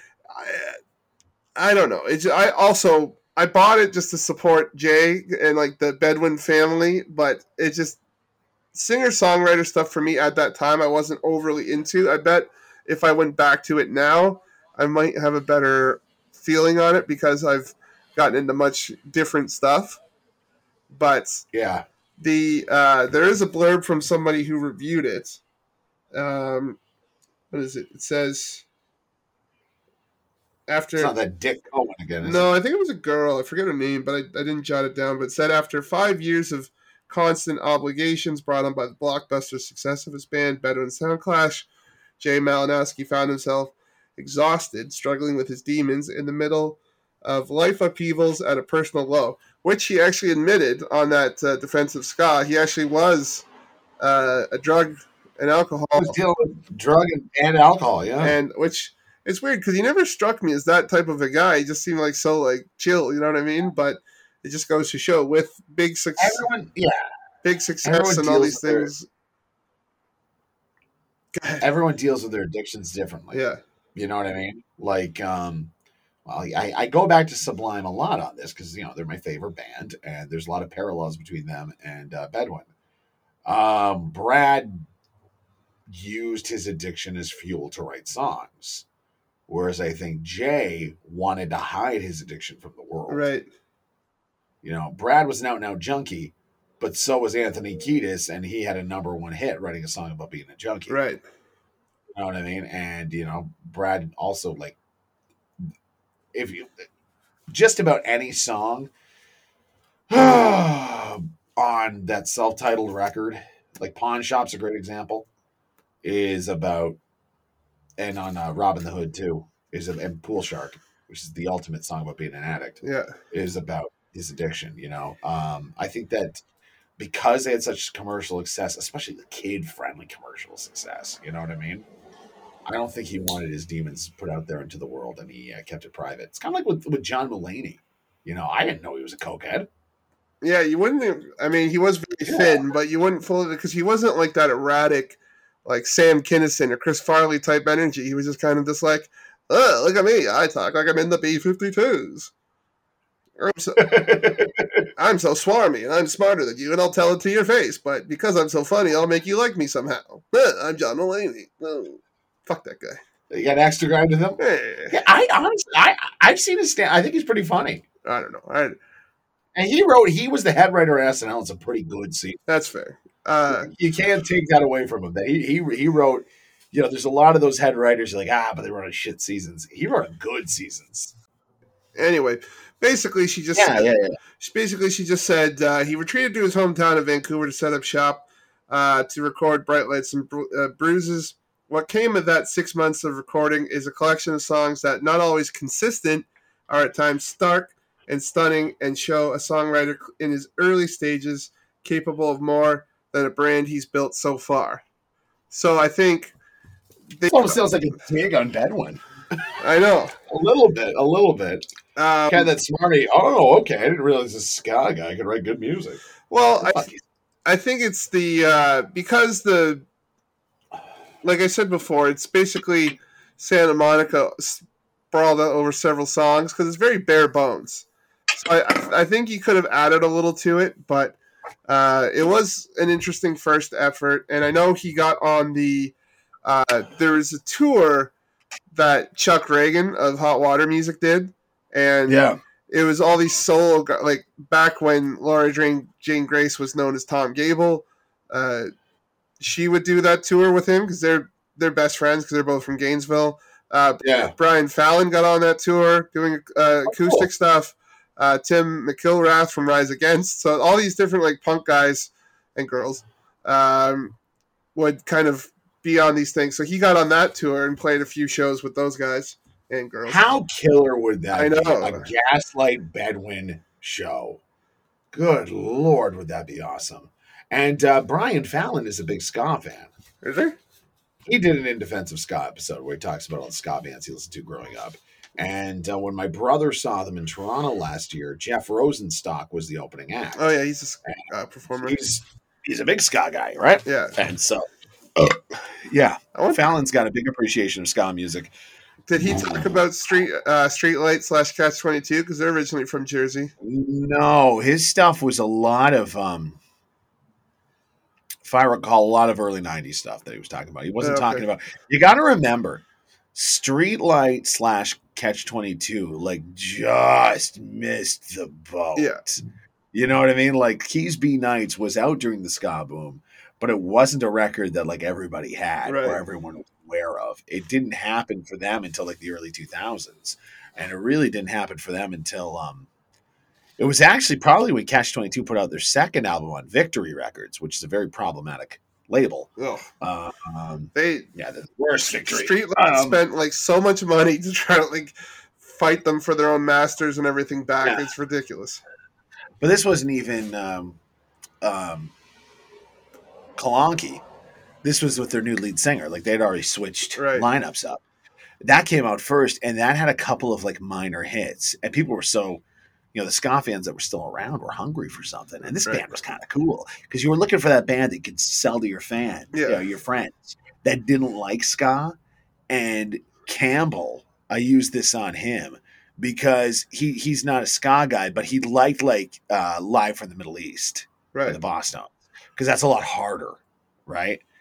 And I used Catch Twenty Two to try to sell him on some ska, and not only did he like um, Twenty Two and then later Streetlight, where he became a huge fan of, Yeah. uh, even his brother Tim, who's just a straight up metalhead, likes Streetlight and Two. Well, do you know what's funny? A couple of months ago, I was visiting my buddy Jeremy in Welland, and he he was the first one back in 05 to really bust my hump about my love of ska, and Yeah. because and he still does. He's like, bruh, he's like, you got to get some new music. I'm like, what's wrong with ska? He's like, because it's not ska. All the bands that you love are like basically punk bands with horns, and because I mean, if you think about it, he- Well, doesn't he, doesn't he live in England for a while? yeah, So it might be that English uh, that 90s ska is not ska. The specials are ska. Real Big Fish is not ska. Well, that, know? that was the thing. I played him like some authentic ska, like the like the specials, and he's just like, ah, this isn't as fun for me. but he loves like he'll he'll say he's like, I love uh, certain bands, but he's like, I don't consider them ska. And he's like, even NOFX writes really good ska songs, but they're Oh, yeah, yeah, there's some great ska songs. but they're punk with ska elements. But I'm like, it's just, it's frustrating because it's like a weird like what's technically classic ah. ska versus like what's a fusion of punk and ska. I don't know. It's it's a real you know, pain in the ass. it's I, I gotta you know, like it's it's weird because the Clash is considered a punk band, yeah but I also think that they're a great ska band. Like they've written some of the best ska songs of all time. Rancid, I would say the same thing. yeah. You know, they're a ska band. No, they're they're a punk band, but man, they have written some killer ska songs. And you know, their roots are Operation Ivy that invented that third wave sound. And if you look, you know, yeah, like Rant, the self-titled and Let's Go are basically straight up punk and like oi punk. yeah But then, you know, Matt, uh, uh, and Out Come the Wolves is like 50-50 ska and punk. And then Life Won't Wait is almost 100% ska. yeah And then they went back to the self-titled, the Black album that everyone says is like their worst album, and that was all punk.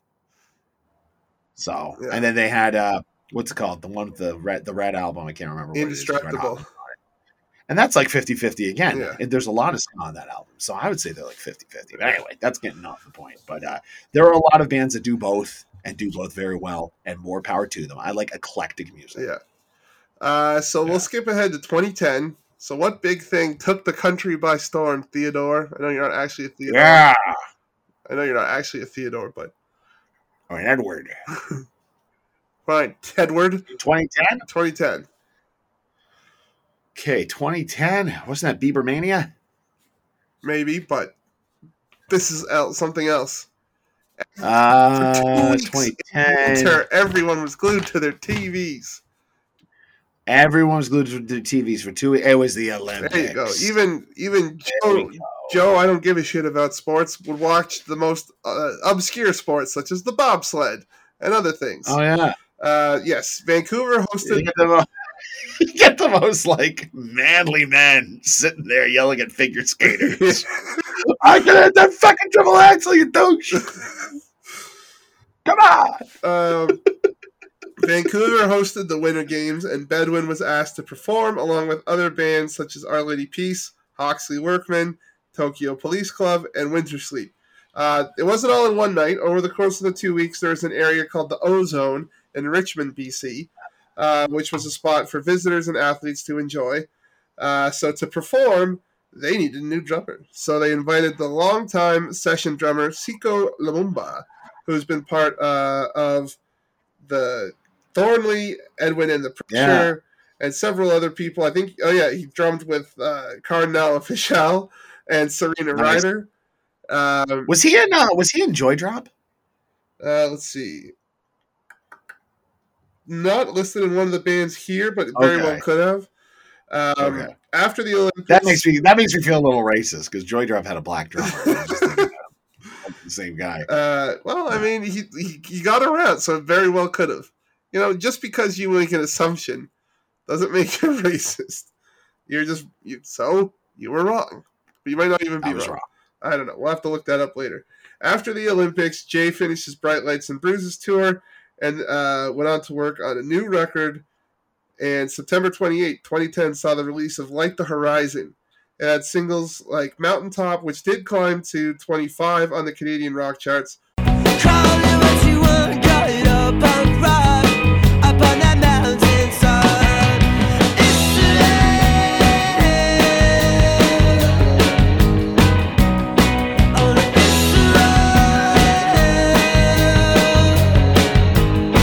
Longo,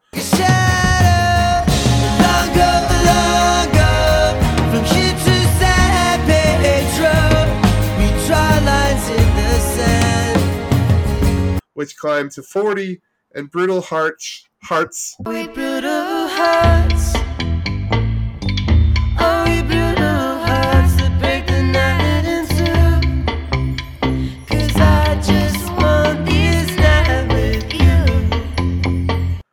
Which featured Beatrice Martin, aka Coeur de Pirate, a dirty French singer.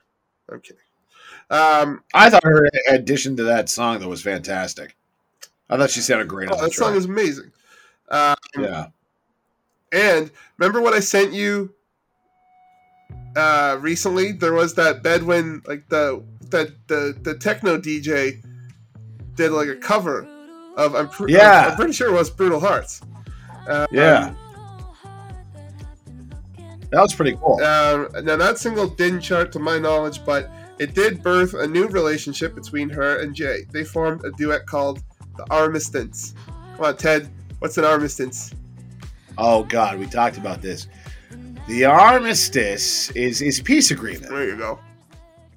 There we go. It wasn't. What did I say last time? It was an old ship that sailed to the Caribbean. I don't know. I think you're thinking of the Spanish Uh, Armada, but uh, Maybe. I was also trying to pull that thing out of Anchorman. Remember, he's oh like, yeah. I believe diversity is an old ship.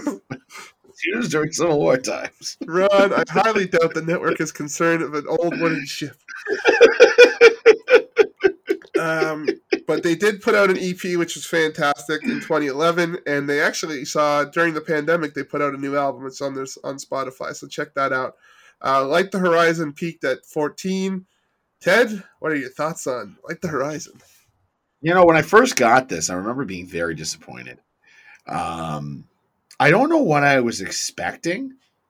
I think I was just expecting something similar. Yeah, to street gospels, you know, to keep going in that vein. Um, I think I know why I was disappointed because I'm trying to figure out where it was. They did that's it when they did a No One Moves, No One Gets Hurt, and The Quick and the Dead back to back. It was two very slow songs that kind of took me out of the album. But upon re-listening to it, I really didn't give this album its due because it is a great album yeah.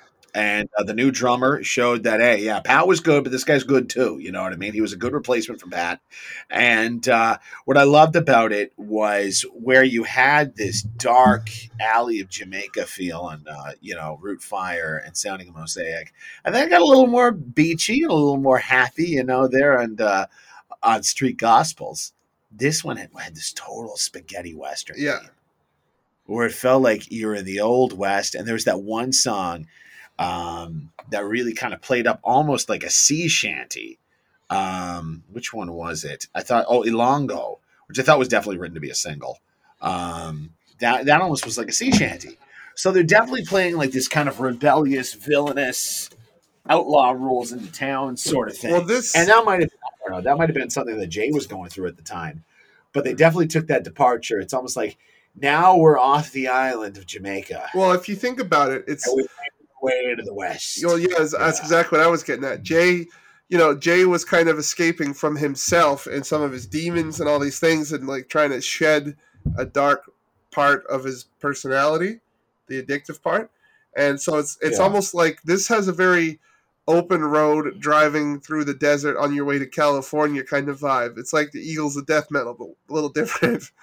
Um, Yeah, like it's it's all it, there's a lot of similarities there to like um you said Eagles of death metal. I don't think it's that. but I'm uh, saying like, that I- they have a lot of driving style music, like like this album is full. it, of. it, it, you can almost fall this into a category similar to social distortion. I was just how they've that. got those. Yeah, yeah, yeah. How they've got those, you know, the, the, that Western Or country. who's that other uh, murdered by death? Yeah, Murder by Death. It was actually kind of funny. So last night, um, for the radio station, we, we have our own beer. I don't know if you know this. The radio station, we have our own beer at the radio station I work for, and it was the launch party for the beer last night. And uh, one of the guys who won VIP, I was chatting with him because he had a huge Social D tattoo, and uh, we're talking about Social D. He got who did he get to see? I can't remember who he got to see them with. It was a country singer. It was this female country singer. Her last name was Ortega. I don't remember the first name, but I was telling him how when we saw them, we saw them with Murder by Death. And it was either Frank Turner or Chuck Ragan. I can't remember which one, but we were late and we missed them. Uh, it was probably Frank Yeah, Turner because. I know we saw Chuck Ragan for Gaslight. Um, and uh, he was like, "Shit, you know, that sounded like an awesome show." he he'd never heard of Murder by Death, and I was like, "You know, check this Yeah. out." Lots of songs about murder, lots of really dark songs. Uh, yeah, similar there because they do a lot of old west themes Yeah. now. You know, now they have like instead of just the one girl on cello, they've added like another girl on violin, so it's like a full blown that's sweet. string section. Do you know what would have been cool if they picked up the girl from uh, Dusty Rhodes, Andrea Babinski? That would have been yeah, yeah. Shit, those Dusty Rhodes guys. That is the biggest. I even though they're not from Canada, I would love to do an episode on that just to get the word out because those two albums, uh, Palace and Stage and uh, First You Live, were two of my favorite albums when they came Yeah. out. They were so good, and nobody knows them, and they're lost to time. Like I think you can now get Palace and Stage on. I think they're both on Spotify Yeah, now. For a long time, that weird self-titled one that just came in that sleeve that you had. Yeah. That was it used to be all you could get uh, for them on, on streaming. And I was like, well, fuck, I was glad I had the albums. But yeah, like that's that's a band right there that should have been bigger. But anyhow, we can talk about that later. But they don't fall into what we do in this podcast. But I'd still love to do an episode on them.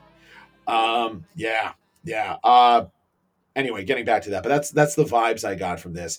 They're still in their element though. It's still got that Bedouin stamp Yeah. though of the reggae, the Jamaican vibes. But yeah, they're definitely pulling in some outlaw country into this. Well, I was watching Moneyball the other day, and uh, there's a scene where the one scout Grady gets into it with Brad Pitt playing Billy Beane, and you know he doesn't like how he's adapting this Moneyball approach, and you know Brad Pitt just goes, "Adapt or die," you know, and it's like it's what you do because He's right. you uh, that's what they did. They adapted. They they did their thing, but they also did it in a different way. So they were adapting to because you got to remember too. And this- 2010, 2011, that was the start of the Mumford, the the folk country, the full folk, you know, the folk revival, uh, all these things. So the, that could have fit in well with those tours as well.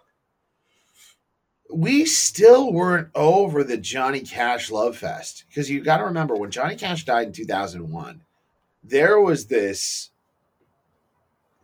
He was one of the still the one of the most popular acts in music for a good 10 years before it died off a little bit and country had its resurgence uh, in the mainstream. But one of the things people were doing, and one of the things that you get a lot of people at the time were saying, Oh, I don't like that country It's on the radio. I like that outlaw country. you know, give me Earl Haggard, give me, you know, Waylon Jennings, who I can't really tell apart. They they sound like the same artist to me. You know, give me give me uh, uh what's his name, Steve Earle. Yeah. you know what I mean. Give me these outlaw guys. That's the kind of country I like. And this kind of reminded me of that because they're they're story songs on here. Yeah. And if you remember the movie Ray, when at the beginning of the movie Ray, he auditions for that country band. He's like, "Oh, I love country music. I like the stories." I'm gonna make a do with That's it. that's what this is. Yeah, but I love that. My dad quotes that a lot. You know, I love country music. I love the stories. Uh, so It's true. just like us, Slant Magazine and Chart Attack, those are the only ratings I could find were positive. Slant gave it three of five. Chart Attack gave it four of five. Um, it's uh, one of the the Slant Magazine loved it, except they were kind of crapping on Alongo. Um, it says the album only suffers. Yeah, Alongo, Alongo. You know what? That, that was Alongo. Kind of reminded me of Santa Monica in the sense that it was clearly meant to be a single, and it stands out in the album. um, the, the the reviewer says the album only suffers when the group offers a labored rehashes of uh, the saccharine beach pop that has plagued their previous efforts. Alongo is the foremost case in point, a horrendous attempt at teen-friendly chart fodder that conforms to almost all the dreadful cliches of any summer token acoustic anthem. Idle chat about endless sands and beautiful weather, check a god awful interlude in which Malinowski sings and strums sans his bandmates? Check. A contemptibly catchy chorus that you kick yourself for singing along to? Check. Mate. Uh, it's Yeah, it's I- a shame. I, I had, I, Let me finish. you get me, Your captain interrupts. you get me angry, you get me hot and bothered. Don't play for the interrupters, Ted, because you have been interrupting me all night. Uh,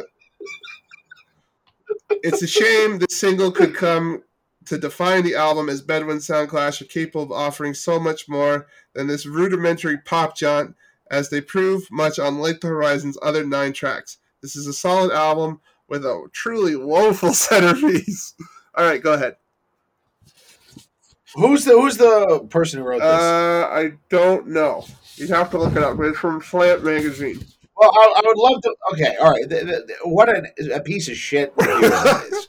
I'll tell you why immediately. Okay, this guy likes this album, yet he goes and dwells on the one song he doesn't like. Also, pop music is written so you can sing along to it. You're not. If you kick yourself for singing along to the song, the song did its fucking job.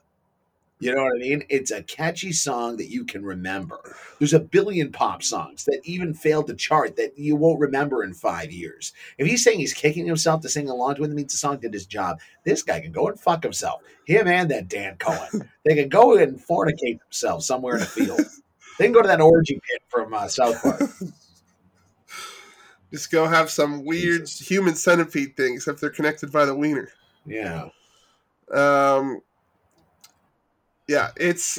But the thing is, sometimes if if you something really doesn't jive with you, it is it's enough to make you shelve an album, right? Where you don't return to it because like that's the thing that leaves us. Maybe that's why I didn't return to this album as often either because I also wasn't a big fan of Alongo either. So sometimes that one song is just like sour it up for you. You never know. You know what? I have never abandoned a song from one album. Shit, I got 10% on my phone. okay. Um we should probably get to mass pretty quick. Because I can I can do We Will Meet in a Hurricane without my notes, but I might I'm gonna need my notes. Hold your fucking horses. May 10th, 2014, the band's original lineup reunited for a performance at the Horseshoe Tavern in Toronto. The show was a cystic fibrosis fundraiser held in the memory of the band's friend and agent, Paul Gourley. Gourley? Um, in 2016, they started working on a new album in Nolans uh, with, excuse me, with the Preservation Hall Jazz Band and King Britt as the producer. By now, Labum- Lumumba had left the band and been replaced by drummer Chuck Treece. Um, in 2017, they released Clockwork as their first single in seven years. Well,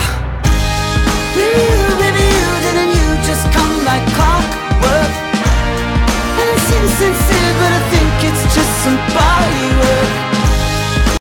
And uh, Ch- uh, Clock work started. Uh, it charted at 45. Uh, at 45 on the album charts. My good lord, on the singles charts, is what I meant to say. Uh, the only single to do so. When speaking about getting back together, Jay said, The only way we wanted to start playing together again is if we were creatively inspired. We didn't want to just play some reunion shows, we wanted to actually feel vital on stage when we did it. And when you heard about them talk about like we will meet in a hurricane. They didn't touch on mass so much, but they truly were inspired when they went to record uh, We Will Meet in a Hurricane, but we'll get to that in one second. Uh, mass was released October 4th, 2019, after nearly 10 years. I'm sure Bedouin fans were, were like, what would they do? Well, this is definitely not a typical Yeah. Bedouin album. A lot of their albums have a bit more of a stripped down, mellow feel, uh, needing this one needing a little extra musicians. Uh, this album is very different. Ted, your thoughts? One thing that I loved about this album was track to track when I was going through it, I was never sure of what I was going to Yeah. get. And I like that. I like that excitement when you listen to one track and then you listen to the next track and it's totally different. You're like, oh shit, what's coming up next? You know Yeah. what I mean? And it did kind of get towards the end. Okay, now I understand what this album is about. I get where they're coming from here. But it's a good album. It's a very good Yeah. album. And um, it, it's, I don't know if it's, I, I, I had this, I can't remember where I had it in my big ranking of it because it's been so long since I listened to it. But on this disc, you know, they've got some Motown influences, they've got some hip hop influences. I wrote that the one song, uh, When We're Gone, kind of reminds me of Terence Trent D'Arby. if you can imagine that. Uh, they had tracks that sounded like the Arkells. They had some Latin vibes in there. They had a song that reminded me of Ladysmith Black Mambazo. They had horn sections finally. We get to hear them with a, a horn section. Um, yeah, like this was this was a really really cool album, and uh, and catchy. Not really reggae at all, and not really like a, a song, an album that sounds like your typical Bedouin album. But Well, the, after 10 years and where the music scene has kind of shifted, um, it does kind of feel like a natural progression for Yeah. them. So it, it got a thumbs up for me, and uh, I really liked it. And uh, there's a couple tracks on there. yeah, There's a couple tracks that didn't work. I remember the last song didn't work for me, um, and I was disappointed too because that was the track that featured Cree yeah, Summer. just like you. Yeah, now, yeah. Now, Cree Summer, I don't know if you know this, is an actress, an vo- a extremely talented voice actress. Uh, she did um, all these voices on like Tiny Toons and stuff like that. And back, remember Elmyra from Yeah. Tiny Toons? Ooh, right? She did that, and uh, she was on the TV show Different World. And her brother is Canadian. She's not. They're uh, he's Rainbow Sun Franks is her brother, the former Much Music DJ. If you Oh, yeah. remember him. Yeah, yeah, yeah. And uh, half indigenous, half black. And uh, both of them are, but they have different uh, parents. But yeah, and uh, I was really looking forward to that track. But uh, she barely sings Hmm. on it. And I was like, oh shit. I was I was kind of hoping to see what she brought to the table. Kind of a waste waste of having someone on there. It was just it was just it was backup vocals, and I guess we, what we learned by listening to uh, In Defense of Ska, uh, that version is they will turn to their friends a lot for like gang vocals and stuff like that, and you'll get big names on a Bedouin album who don't even realize they're Yeah. there. So I almost wish that they didn't list her as a featured artist because I was expecting to hear her more because I didn't know what her singing voice sounded like. I just know her from her voice acting. So it was a bit of a letdown. But the rest of the album is really good. I love the song they did with the Preservation Jazz Yeah. Band. Uh, I was excited to hear like an upright bass in that. And I was like, oh shit, you know, Eon's breaking out the upright. But it was actually done by the Preservation Jazz Band's upright bassist. You know, Eon plays the Right. electric bass. But they had the two bass attack, which always kind of sounds cool. Uh, but yeah, no, this is a really good album and a really eclectic album. I, I yeah, I was a huge fan of Born in the Bad Times, Holy, uh, Drive. That was another kind of dri- like like it says, it's uh driving in the city. You know, it's dark, it's raining. That's that's the kind of vibe that they were painting there. It's really good. Saint Jude of the Floor, Yeah. um, and Better Days. Love those songs. And Saltwater is great too. It's just top to bottom. I remember when I saw this at the record store. I was like, holy shit, because I was back when I was still buying CDs and there was less on Spotify, but I, I ripped it onto my phone, uh, onto my computer and put it on my phone. I was literally going for like a walk because this is a longer album. It's like, what, seven, 14 songs? It's almost an hour. I was just going for a walk to listen to it top to bottom. Big smile on my face. it's a great album, and uh, I didn't expect it. I didn't even know of its existence. Because I think I texted you about it and And, you're uh, like, oh, now I'm glad I do. It's a good part of the discography. Yeah, yeah. I didn't think I, I, I, I slept on that because um, I got excited about Bedouin again, and we'll get into this when we get into uh, We'll Meet in a Hurricane. When I started hearing tracks from that album last year, because I was trying to go over, I found a great list of all the great ska releases from last year.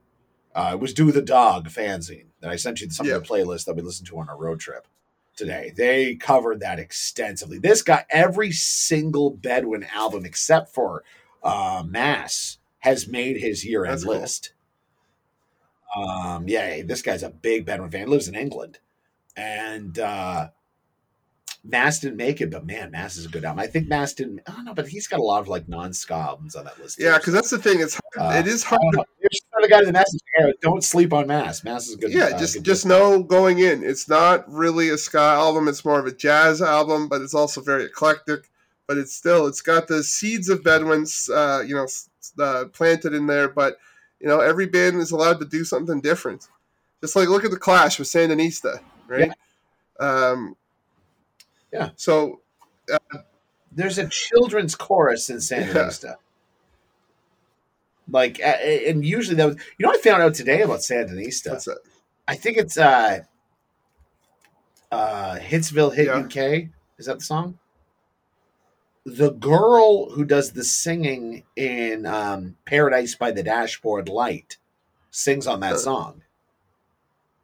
I didn't know that, and I've heard that song forever. I didn't know who that girl was. I thought it was just that girl that always teams up with but uh, yeah, she does that, and she was apparently a big deal in, in, in the UK. So. Well, well, that's something else. Um, all right, so 2019, they spent the bulk of it touring with Modest Yahoo until the uh, pandemic brought things to a grinding halt uh, for a few months. And then when things started to open up, they went back on tour. We Will Meet in a Hurricane was released in October uh, 21st, 2022, again through Dine Alone. Uh, singles were Shine On, featuring the amazing Skints from England. All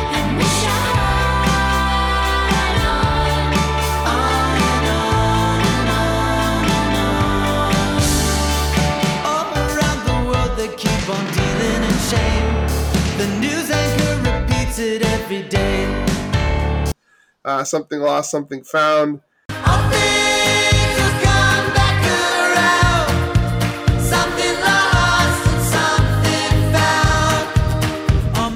And uh was it walk walk through fire?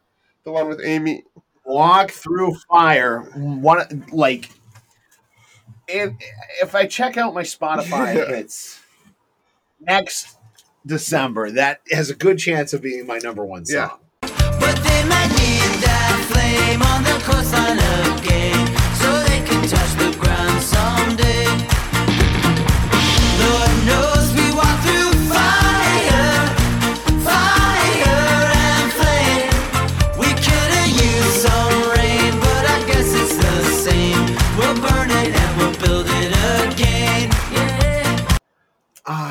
love that song. It's so good. My god is that good. And uh, they bring it up immediately on the in defense of ska po- uh, podcast. I know we're ripping off another podcast as well it's, it's it, like when i did the salads. I, rel I relied on a whole other podcast to fill in a lot of gaps. Yeah, but they talk about the the soul influence or the gospel influence on this album and that is very present. Like the just the melodies are very gospel and the big choral vocals are extremely gospel. And uh it really makes for you know it's interesting that they kind of abandoned the ska and reggae on mass and then they did an album that is for my money one of the best ska releases to come out in since maybe what was the uh streetlight album that just has the the park Oh, bench on, um, cover. I forget what it's called, but it was in 2013, so that was like almost 10 years. Yeah, so it's been like in a decade. Maybe that that might be the best ska album in a decade. That's crazy. Yeah, uh, that good. Um, what were your aside from those singles, which were all Oh, fantastic? What were your uh, what were your standout tracks on that? Oh god, you're making me open this up. I thought you said you can talk about Well, without your clo- phone. I, I, I lied. I was just gonna make generalizations. Um, God, I think I loved every single song. and also that here. Streetlight album is called the Uh, hand the hand. I did. I did write "Walk Through Fire." "Walk Through Fire," currently my favorite song of the world. I wrote. Um, man, nice and bouncy, a bit of a disco vibe, super beachy.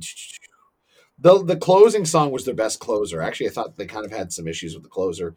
Uh, there's a lot of U two on this. Did you notice that? A lot of U two influence on here. Think so? Yeah, yeah, because I know they're U two fans because they they covered uh, New Year's Day as a non album Right. single that was like Edge One and Two and stuff like that. That was a big thing. I'm sorry I can't really go through the tracks because I liked all of them. Um, but yeah, that's that's what that's kind of where I'm going to leave this off. I know I'm being a little bit non-specific here, but just tune in and Yeah. enjoy. You know, it, it's it's something. If it was possible for Bedouin to get more melodic, they got more melodic. And for someone who loves melodies and hooks in his music, you know, I love the old Motown stuff. I love all that shit. This falls right in line with that. It it is I mean, it is natural that glorious. because you like you, Cisco's you look around. at certain filmmakers, right? You look at their early work; some of it's amazing, and then they hit like a bit of a lull, and then they they get creatively inspired again as they get older. They make some of the better work later. So it's this is no exception. Sometimes, sometimes people Yeah. just take music for granted, and like I'm not saying they half-ass it, but they they don't fully look back to what they really drove them, and and sometimes you got to go back to uh, you're going to go to the past to like redefine your future, and they've done that very well. I do want to ask you a question in relation to uh, Bedouin. Now, this was their first album. They really, um, yeah, they waited ten years between Mass, but this was like the first ska Yeah. they put out in a while for reggae. Um, for their next album, are you like, yeah, I need the next album now. Put it out now. Are you are are you like with your hands up, like, you know what, Jay, I trust you, and Eon, I trust you.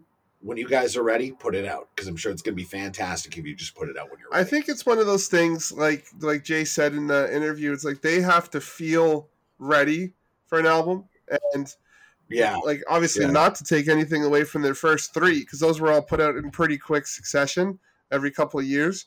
Um, but you know, you get some of these bands who crank out albums way too fast, and it's just like, I get it, you know, album tour, album tour, that's the thing. But if you take your time on something and you put your love behind it, the fans will come. And like they've been selling out all their tours, and they're building more fans through the Interrupters. And so I, I think by the time they put out their next album, I think that they might finally get that. They might not still break in the states. I mean, the Interrupters tour will help, but like they even said in the defense of Ska, they lose money when they went to the states in the early in the early years. yeah, exactly. Um, but I think they. Sorry, I'm running around the question. I mean, it's not like back in the day when we were at a Marvel movie. You know what I mean? Like, oh, Iron Man two ended. I want Iron Man three. Or Cap ended. I want Cap two. Like right now, Eh, you got to let them go through their process because if it's rushed, uh, Yeah. if the- Well, that, that's that's that's different because they were telling long form stories with those movies. You know, this is they're making music as it comes. yes, but that's what and I believe Jay said one of the tracks. I think it was "Walk Through Fire." He had that melody in his head since the late two thousands, and you know he had written it. He just had that fire, fire, and rain. That's all he had. and they wrote the song around it, and then they wrote the lyrics Right. to match that. And that was like their manager who was like, "This fire thing that you have, go for it. You know, keep Right. leaning into it." And that for me is the best song of the album. Like that, it's just Yeah, it's so tune. it's one of those things. like we Um, don't know that took like ten years to put together. we don't know what's in their unfinished tracks. Like for all we know, there could be a whole other ten tracks of Castaways that they just need to like you know tighten up. Now I can hear you, but you're frozen. Okay.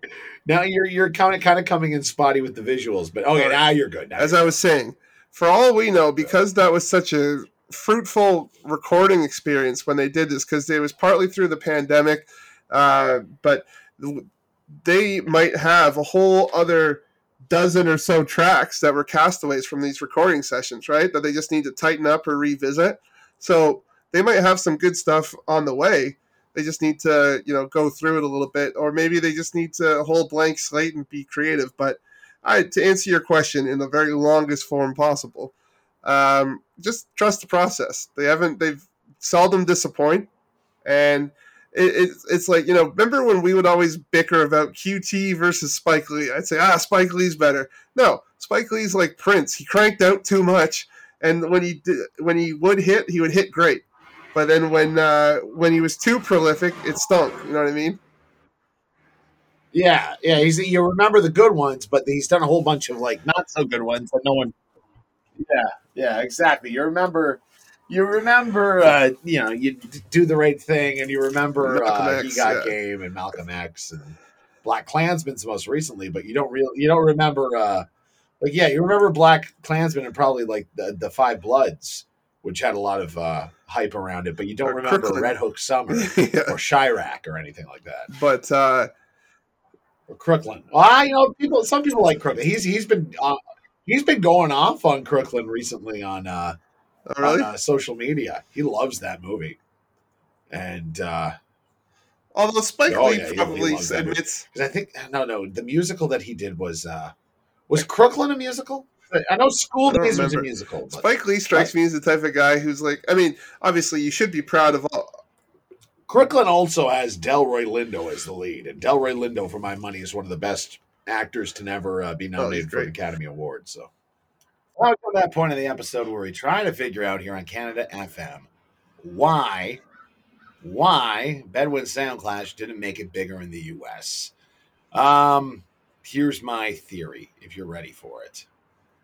I think that they debuted, especially with When the Night Feels My Song, at a time when the U.S. just they wanted kids, not kids, they're not adults, but like kids. Kids wanted music to make them feel miserable. Okay, Yeah. emo was big at the time. Uh, for some reason, like, like screamo was big. The Christian screamo core was big at the time. Like it was just one of these things where it was, you know, that landscape of punk rock and what was marketable to kids did not include um, highbrow reggae, uh, like like what, what Bedouin brought in, and like you know even like bands like Slightly Stoopid and stuff like that. They had their followings, but they weren't. Um, they didn't have any like success on the charts or commercially really at all. And I think that people either looked at them as, oh, they're one of these guys. They're one of these white reggae bands, even though two thirds of the band is black, or they, uh, what's it called? They they they were just too upbeat and too cheery for them. You know, Yeah. It- there's there's something about that. And then I, the one thing I'm having a hard time with though is because that song appeared in commercials and TV bumpers all over Canada and the UK. Why it didn't catch on like that? Like a song you'd hear at the end of an episode of Chuck or something like that. You know what I mean? Like, why wasn't it getting? Weren't weren't they getting played in movies or TV or commercials? That's where I'm kind of scratching my head because even bands like you know Gaslight Anthem and Flogging Molly and some of those other SideOneDummy bands, they got a lot of commercial airplay. Well, I was thinking as you things like that. as you were talking, I was uh, I was thinking, well, we you know you got to put everything in, in time and place, right? So why was ska hitting when it did? Because you know scenes go in about four or five years, right? And the ska boom had happened, so they were on the the bottom crest of the ska wave in the early to mid two thousands. And what um, you know, we were in 9-11 we were fighting. uh, The, the Americans were fighting in like two different wars across the Middle East. Yeah. So, like you said, people were not in the greatest of spirits. Tensions were at a high uh, globally. So, you know, what was popular? Screamo, and also who was kind of coming up? Kind of moody indie rock stuff like Coldplay, uh, you know, the Decemberists, like bands like that were Muse starting was to, big at that time. yeah, Muse. Yeah. Uh, so it's like either it was either, yeah. So, and it's Yeah. not not to take anything away from anything, any of those bands. They're all great.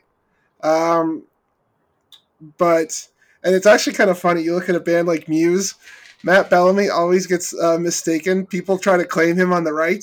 They're like, "Look at this guy! He's a conspiracy nut like us!" Ah, and he's just like, "Whoa, whoa, whoa, whoa! I, I know there's stuff going on, but don't bump me in with you nut Yeah. jobs." You know, it's, it's kind of funny because I was reading a thread on uh, the ska Reddit page where they found this. Uh, what's it called? It was it was something like uh, it was it was like you know conservative politics for uh, fans of ska and punk. And there, there was these people who liked like all these bands that we liked, but they were trying to find gateways in there. And then people were like, "Well, how come when you listen to this music, this so overtly political and so overtly left?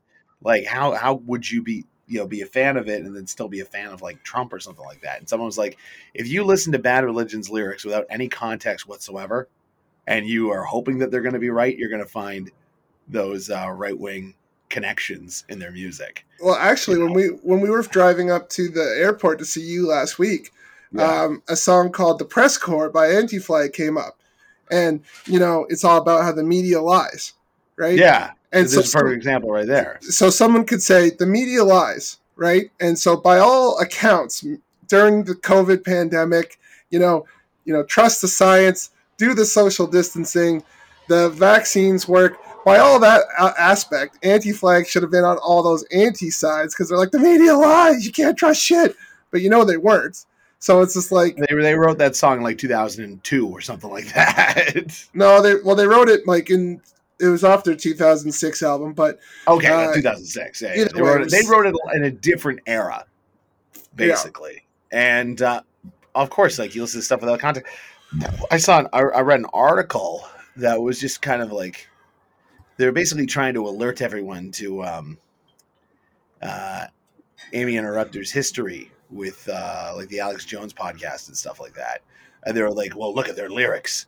These guys are all about uh, paranoid uh, conspiracy theories when the police come and knock in and all this stuff. You know, you can't trust the government." I'm like, "That's every fucking punk song." yeah, it's, it's well, not you know they're they're not aligning themselves with anything here and you know if you listen you know aimee's had her past but uh, the brothers there three of them they're uh, very uh, about uh, you know anti-racism and anti-homophobia and all that kind of stuff you know so Well, the other thing is, none of her lyrics in the past has she ever come out pro any of that stuff. The only Yeah. the only thing she really championed for because she was she did a song for Ron Paul back when he was an yeah yeah independent. He wasn't even running as a Republican; he was an independent, and it was more about smaller government and just like kind of get out of my back, Jack. You know what I mean? That's what, what Yeah. it more. It's more about indi- individual freedoms instead of the government having their friggin' boot heel, which everyone can appreciate. and it was uh, also done in like 2008 Yeah, when the world was a little bit of a different place but also, I mean, this this is the thing, and this is where like politics gets lumped in. It's like you could still be, you know, you could be a Republican or a Democrat and think gay bashing is no good. you know what I mean? yeah It's Yeah. just people blur these things, and it's just stupid because that really, who you vote for, no politician. I know we don't usually talk politics, but no politician perfectly embodies everything that you believe. That's why you vote. You basically hope this guy's got my best interest or this girl has my best interest, and you're casting basically a wing and a prayer that this person doesn't fuck the city or the country or the province up further than it already is. well you learn that basically and i can only speak for canada you're basically voting for one cog in the big machine when Exactly. you cast your ballot. Um, and then you hope that that cog that's speaking for you does the right thing Exactly. and does enough that with those other good cogs that you're hoping for to make a difference. Yeah. When sometimes there could be a whole bunch of cogs on the other side and they cancel each other out and nothing happens for four years, Well, not only happens quite a bit. Not only That's that- usually the case. Well, I forget. Is it the federal election? Uh, what- like, uh, when the municipal stuff comes up and all these things, like, because on the lower level, you might have someone who's like a liberal who's terrible, but then like the, the conservative on a grander scale might be better. So you're just like, well, I don't know who to vote for now because one again it cancels on on my lower level. You know, I need stuff done around my yard. Yeah. I think this guy sucks. I don't want to vote for him, but you know, This is why I always said we should cast two votes. Yeah. don't Oh that's, well. that's the one system where the states has us beat. Where There's, you can actually pick another. no, every. there's a theory go, going on, and this was something um, that came up during the last provincial election. Uh, Del Duca, who was running for the Liberals, he pitched a ranked ballot. Interesting. So you would fill out your ballot and you'd basically say, all right, you know, my first choice is, you know, the liberals, then it's the NDP, then it's conservatives, then it's the green, then it's whoever else, right? You'd have to rank your selections. And then somehow that would determine the number of seats that each party would get. Uh, Interesting. it's very confusing. I don't know the ins and outs of it. He did not win. He Yeah. didn't win his own riding, so that idea is kind of out the window now. But uh, it was something that I was like, I'd like to hear more about it yeah. before I get on board with it. Yeah. but uh, shifting back into Bedouin talk, but yeah, so there the the musical landscape was changing. Uh, you know, mid two thousands saw the rise of certain hip hop acts again. Um, would you say that was the era of but butt rock was starting to take over too? Or guitar rock was was starting to take over, but it was more like Yeah, there was it, it, it kind of started there. Um it kind of started there, that kind of guitar radio rock. Uh the uh, you know, Buck Cherries and uh Velvet Revolvers yeah. of the world. And even, Yeah. like, even like Foo Fighters continue to have a huge uh, like dominance on the, the top of the charts in that era with a couple solid albums. So I think it's just Well, yeah, then you got, you got those bands that never went away, like Yeah. Foo Fighters, the Chili Peppers, and Green Day. Yeah, yeah. Um, but yeah, there's a combination of those things as to why they just couldn't catch. Um, and like, well, like when we got to talk to Mr. D, and I'm I'm really pissed that the the it didn't quite work. I'm st- I'm gonna st- still work on it if I can salvage any of it. But uh, like he even said, he's just like there was someone in our corner that got our music to the right people, and that's how it ended up in Eurotrip. And and like you know, Bedouin might have already had their lucky streak finding their music in the way that DJ in England, but maybe there was just no one in the states that would be their like kind of advocate, or like maybe I don't know, movie like whoever does the music and movies and stuff. Either they weren't cool, or they were trying to be too cool by putting all this indie shit in there in their movies and stuff. I that's the thing. Like, like there was lots of movies that had bands like Flogging Molly in it, and um, you know, Less Than Jake would pop up in a movie here and there. You know what I mean? Uh, what was the movie? Me and uh, Bryn were watching Lady Bird when it came out. Less than Jake was so funny. Good Burger and Scream Two. Yeah. Those are the only times But I've it- heard Less than Jake in a movie. Okay. But hey, well, speak of so this movie Lady Bird takes place in the '90s, right? And uh, it's this independent arty film. It was kind of funny because I thought that Bryn would love it and I'd hate it, but it was actually the reverse. She hated it and I loved it. Interesting. Um, but there's a scene where they're kind of having a party and they play Snoop Dogg Baby by Real Big Fish. nice. And I went, Holy God, it's Real Big Fish. And then she's like, I, she's like, I have never seen anyone get that excited about a band they like being played in a movie before. and uh, I just didn't expect to hear them there. Apparently, they play a little bit of Sublime in Bert Kreischer's new movie. So I think it's Santeria, though. Ugh, of course it is. Or as Bert Kreischer would say, Did I ever send you? funny. Did I ever send you that clip of him and Segura laughing about the Kool Aid? Yes, it was hilarious. And it's funny because he's so matter of fact about it. Like he's he doesn't think it's funny. yeah, He's like, "Yeah, cool, it's fucking awesome. and Seg- Um, Segura's just laughing at the absurdity of how much sugar that is and how it's lost on him. And he's just Yeah. like, to him, that's normal to drink that much sugar in your Kool Aid. Um, it was so me and my co-host we have the exact same thoughts on Bert. We think that he is, as a guy, he's a funny guy. He's a great guest on podcasts. You know what I mean? Actually, he's terrible. He's terrible because he always, uh, he's a one upper. He always has a story that's basically like trump your story, and he's just like he's the worst. He if he's not in the story, it's like it didn't happen. Like you know what I mean? It's like he's got so much FOMO to the point. Like I guarantee you, like I don't know the man. I'm not going to shit talk him, but I would not be surprised if his kids are in like seven forms of therapy to like deal with this freaking lunatic. Like the guy is like on the. I mean, I know he works hard for his family because he's on the road so much, but it's like Oh yeah. he's probably very absentee father. Oh, he's been posting a lot of like uh, family like uh, FaceTimes that he does and stuff like that. So Although it's actually kind of funny. I've heard him say on like Rogan and stuff and on Segura and his podcast. There's many times where he, he uses a lot of material of like what his kids say and do for his special. And like he does not even give it a second thought. They have to come to him and be like, Hey man, no, you can't tell that I've story. that. Like, Yeah, yeah. it's so over the line. It's so invasive. He's like, well, that's funny. But he's he's an example of right like but but- well, anyhow, one of the first ways me and him were like all right this show's gonna work when we got together was because we both agree that he he himself as a just a man is a funny man. Yeah. but as a stand-up he's not funny at all really. But i like him. So it's funny we have this uh, girl who lives out in la who does these little entertainment reports for us. And when she'll call in we'll talk to her and uh, she does movie reviews and uh, we were kind of hoping that she'd review the machine because we wanted to hear what she said about it. And i'm listening to the she did a report this morning she just pre-recorded this one and she was coming up on the machine and i was like oh shit she's gonna talk about the machine get ready.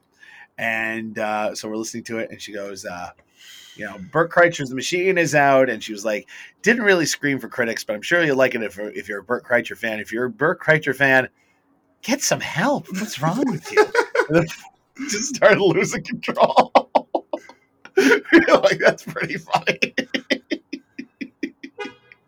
That's good. Even though I kind of like him, he's, he's just a character. like he's definitely a guy you want to go drinking with, but I just I think That's what I think. It. That's why I think I like him so much. Is that when you like follow him on social media, you're waiting for the next thing that you know what I wait for Hmm. when I follow him. The next thing that he's gonna post is gonna piss you off, so I can send it to you. And watch you get all mad. Like when we were in Minnesota, uh, mini uh, Milwaukee or whatever. He had that picture of him with Arnold. He was making that dumb face, and I showed you like, "Hey, look, good bird's hanging out with Arnie today." He's like, and you're like, it's so annoying. Well, it's funny because you look at somebody like to bring it back to Canada. I listened to a, uh, a podcast with Jay Baruchel because he's promoting that new BlackBerry movie, and uh, one of the reasons, like, he kind of had his big swing to be like the next Rogen because you know, in the span of like a year or two, he was like, he was in like She's Out of My League, uh, How to Train Your Dragon, and there was a couple like I think he did the Trotsky around the same time, and so Yeah. on both sides of the border, he was headlining movies, and and then uh, Man Seeking Woman came out around the same like a couple years after, uh, which is a really funny show if, if you ever seen it. It's very absurdist, kind of like odd humor. It's strange. It's Um, like it's a world where like human and humans and monsters live together, right? Yeah, the first episode, his sister sets him up with a literal troll, not just an, Yeah. an uggo, an actual troll. Yeah, Um, yeah, yeah. but uh, so but the problem was is Jay is so like introverted and just like doesn't like he's like I want to act, but I don't want to do all this other stuff, and I'm like that speaks to me. Like I'm picturing, why.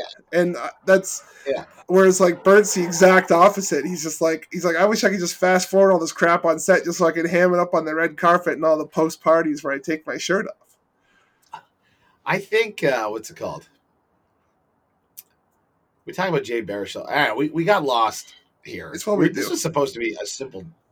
I had two things to say. One about each of them. what I was going to say about Baruchel was I think my favorite part of the movie. Uh, this is the end. Is uh, just I, I think the movie peaks at like that opening party scene because I liked watching him, this introvert, interact with all these people and him not having a good time at all. Whereas he got Michael Cera doing cocaine and getting slapped by Rihanna, and you know it's just chaos around him, and he's having a horrible time. I liked the opening of it, and I still like the movie. It's just the, the, the best part of it. I thought was at the beginning. Of course you of do, because intro. there's that scene where Jason Segel's talking to uh, what's his face, Kevin Hart. He's making fun of how I make your. Yeah, he's like, so there's a scene where my wife comes in. He's like, did you eat all the cake? And he's like, like when I look over at you, you're like, ah, there's that show. I'm like, shut up.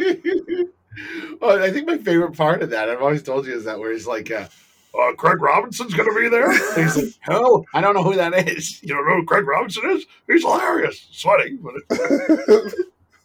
for some reason, I just think it's funny that he he loves this guy so much that Jay doesn't know. It's funny. Uh, but then I was going to say about Bert Kreischer is actually that was another thing that me and uh, Kale were talking about because he heard that the, the machine was opening to like near empty theaters. It's not going to make a whole lot of money. And I'm like, because you know they, they got to have a bartender in there. They've got to turn watching the machine into a, a Bert Kreischer level experience for well, people that want to go see it. yeah, because basically what he should have done, they should have done a limited release, or he should have done what Kevin Smith always does with his films, where he turns it into an event. People pay more for the money, but uh, you know, you do a Q&A or, you know, you watch it with the person. You know, he should have done a tour of at least a dozen mo- uh, like theaters to do that type of shit. But I would. Here's how I'd watch the machine. You pay fifty bucks. Maybe that's a little too much. Open bar. You do the Bert Kreischer thing, right? And then you watch the movie after like an hour of this open bar. And then everyone's good and lit up, and they're having drinks in the theater, and yeah, you know, you make it an, event like that. That's what I would have done. you know, But did, oh well. did, did you know that Jay that whole his whole beef with Jonah Hill wasn't totally out of the realm of realism in that he actually I guess him and Jonah did have a problem with each other. Or maybe Jay had a problem Yeah. with Jonah in real life. I don't know what it is. I'd Well, like Jo- to Jonah Hill was kind of like the new the new guy because you got to remember like Segel and Rogen worked together on um, what's it called uh, and Franco too. Oh Freaks and show, Geeks. Freaks and Geeks, and then um, Baruchel was old friends with uh, with Rogen, so he got um, Jay into different projects with all the other guys. But they were all together in uh, Hill Knocked Up. showed up one day. I, I think that might have been where he started showing up in like their things. You know what I mean? Because he uh you think of it before knocked up, he did like a couple like Adam Sandler movies. Well, you had that And, weird uh, scene in uh, he was the creepy customer in uh, Forty Year Old Virgin Hmm. when uh, what's her face has the store. So that might have been where he started. But like he like if you look at his early roles, it's not with them. Like he uh like I said, he I think it's like so like he was in like Grandma's Boy and uh, accepted with Justin Long. He had a big role in. And uh he uh what else did he do? He had like minor roles. Like he was in Click, I think, for like a Blink You Miss It cameo and stuff like that. Like he did just small he was an I Heart Huckabees in a real like quick cameo. Can you imagine And- if uh, instead of Michael Cera was Jay Baruchel and uh, Jonah Hill in Superman? No, but you know why Michael Cera worked in that role because he looks like a high school student. That's true. Yeah. Yeah, yeah. I like that the- Seth Rogen was like, uh, I told my wife we're to cast Jonah in this movie. She's like, he's like 45 years old. We're gonna cast him." Yeah, and uh, what's funny, I do think it's funny that they hired uh, McLovin just because uh, Jonah Hill hated him so much. Yeah, because he wasn't. like, God, this kid's stepping all over my lines. He's terrible. And they're like, oh, okay, he gets the job. They watch his audition. It's really awkward. He's like, huh, huh, yeah, okay.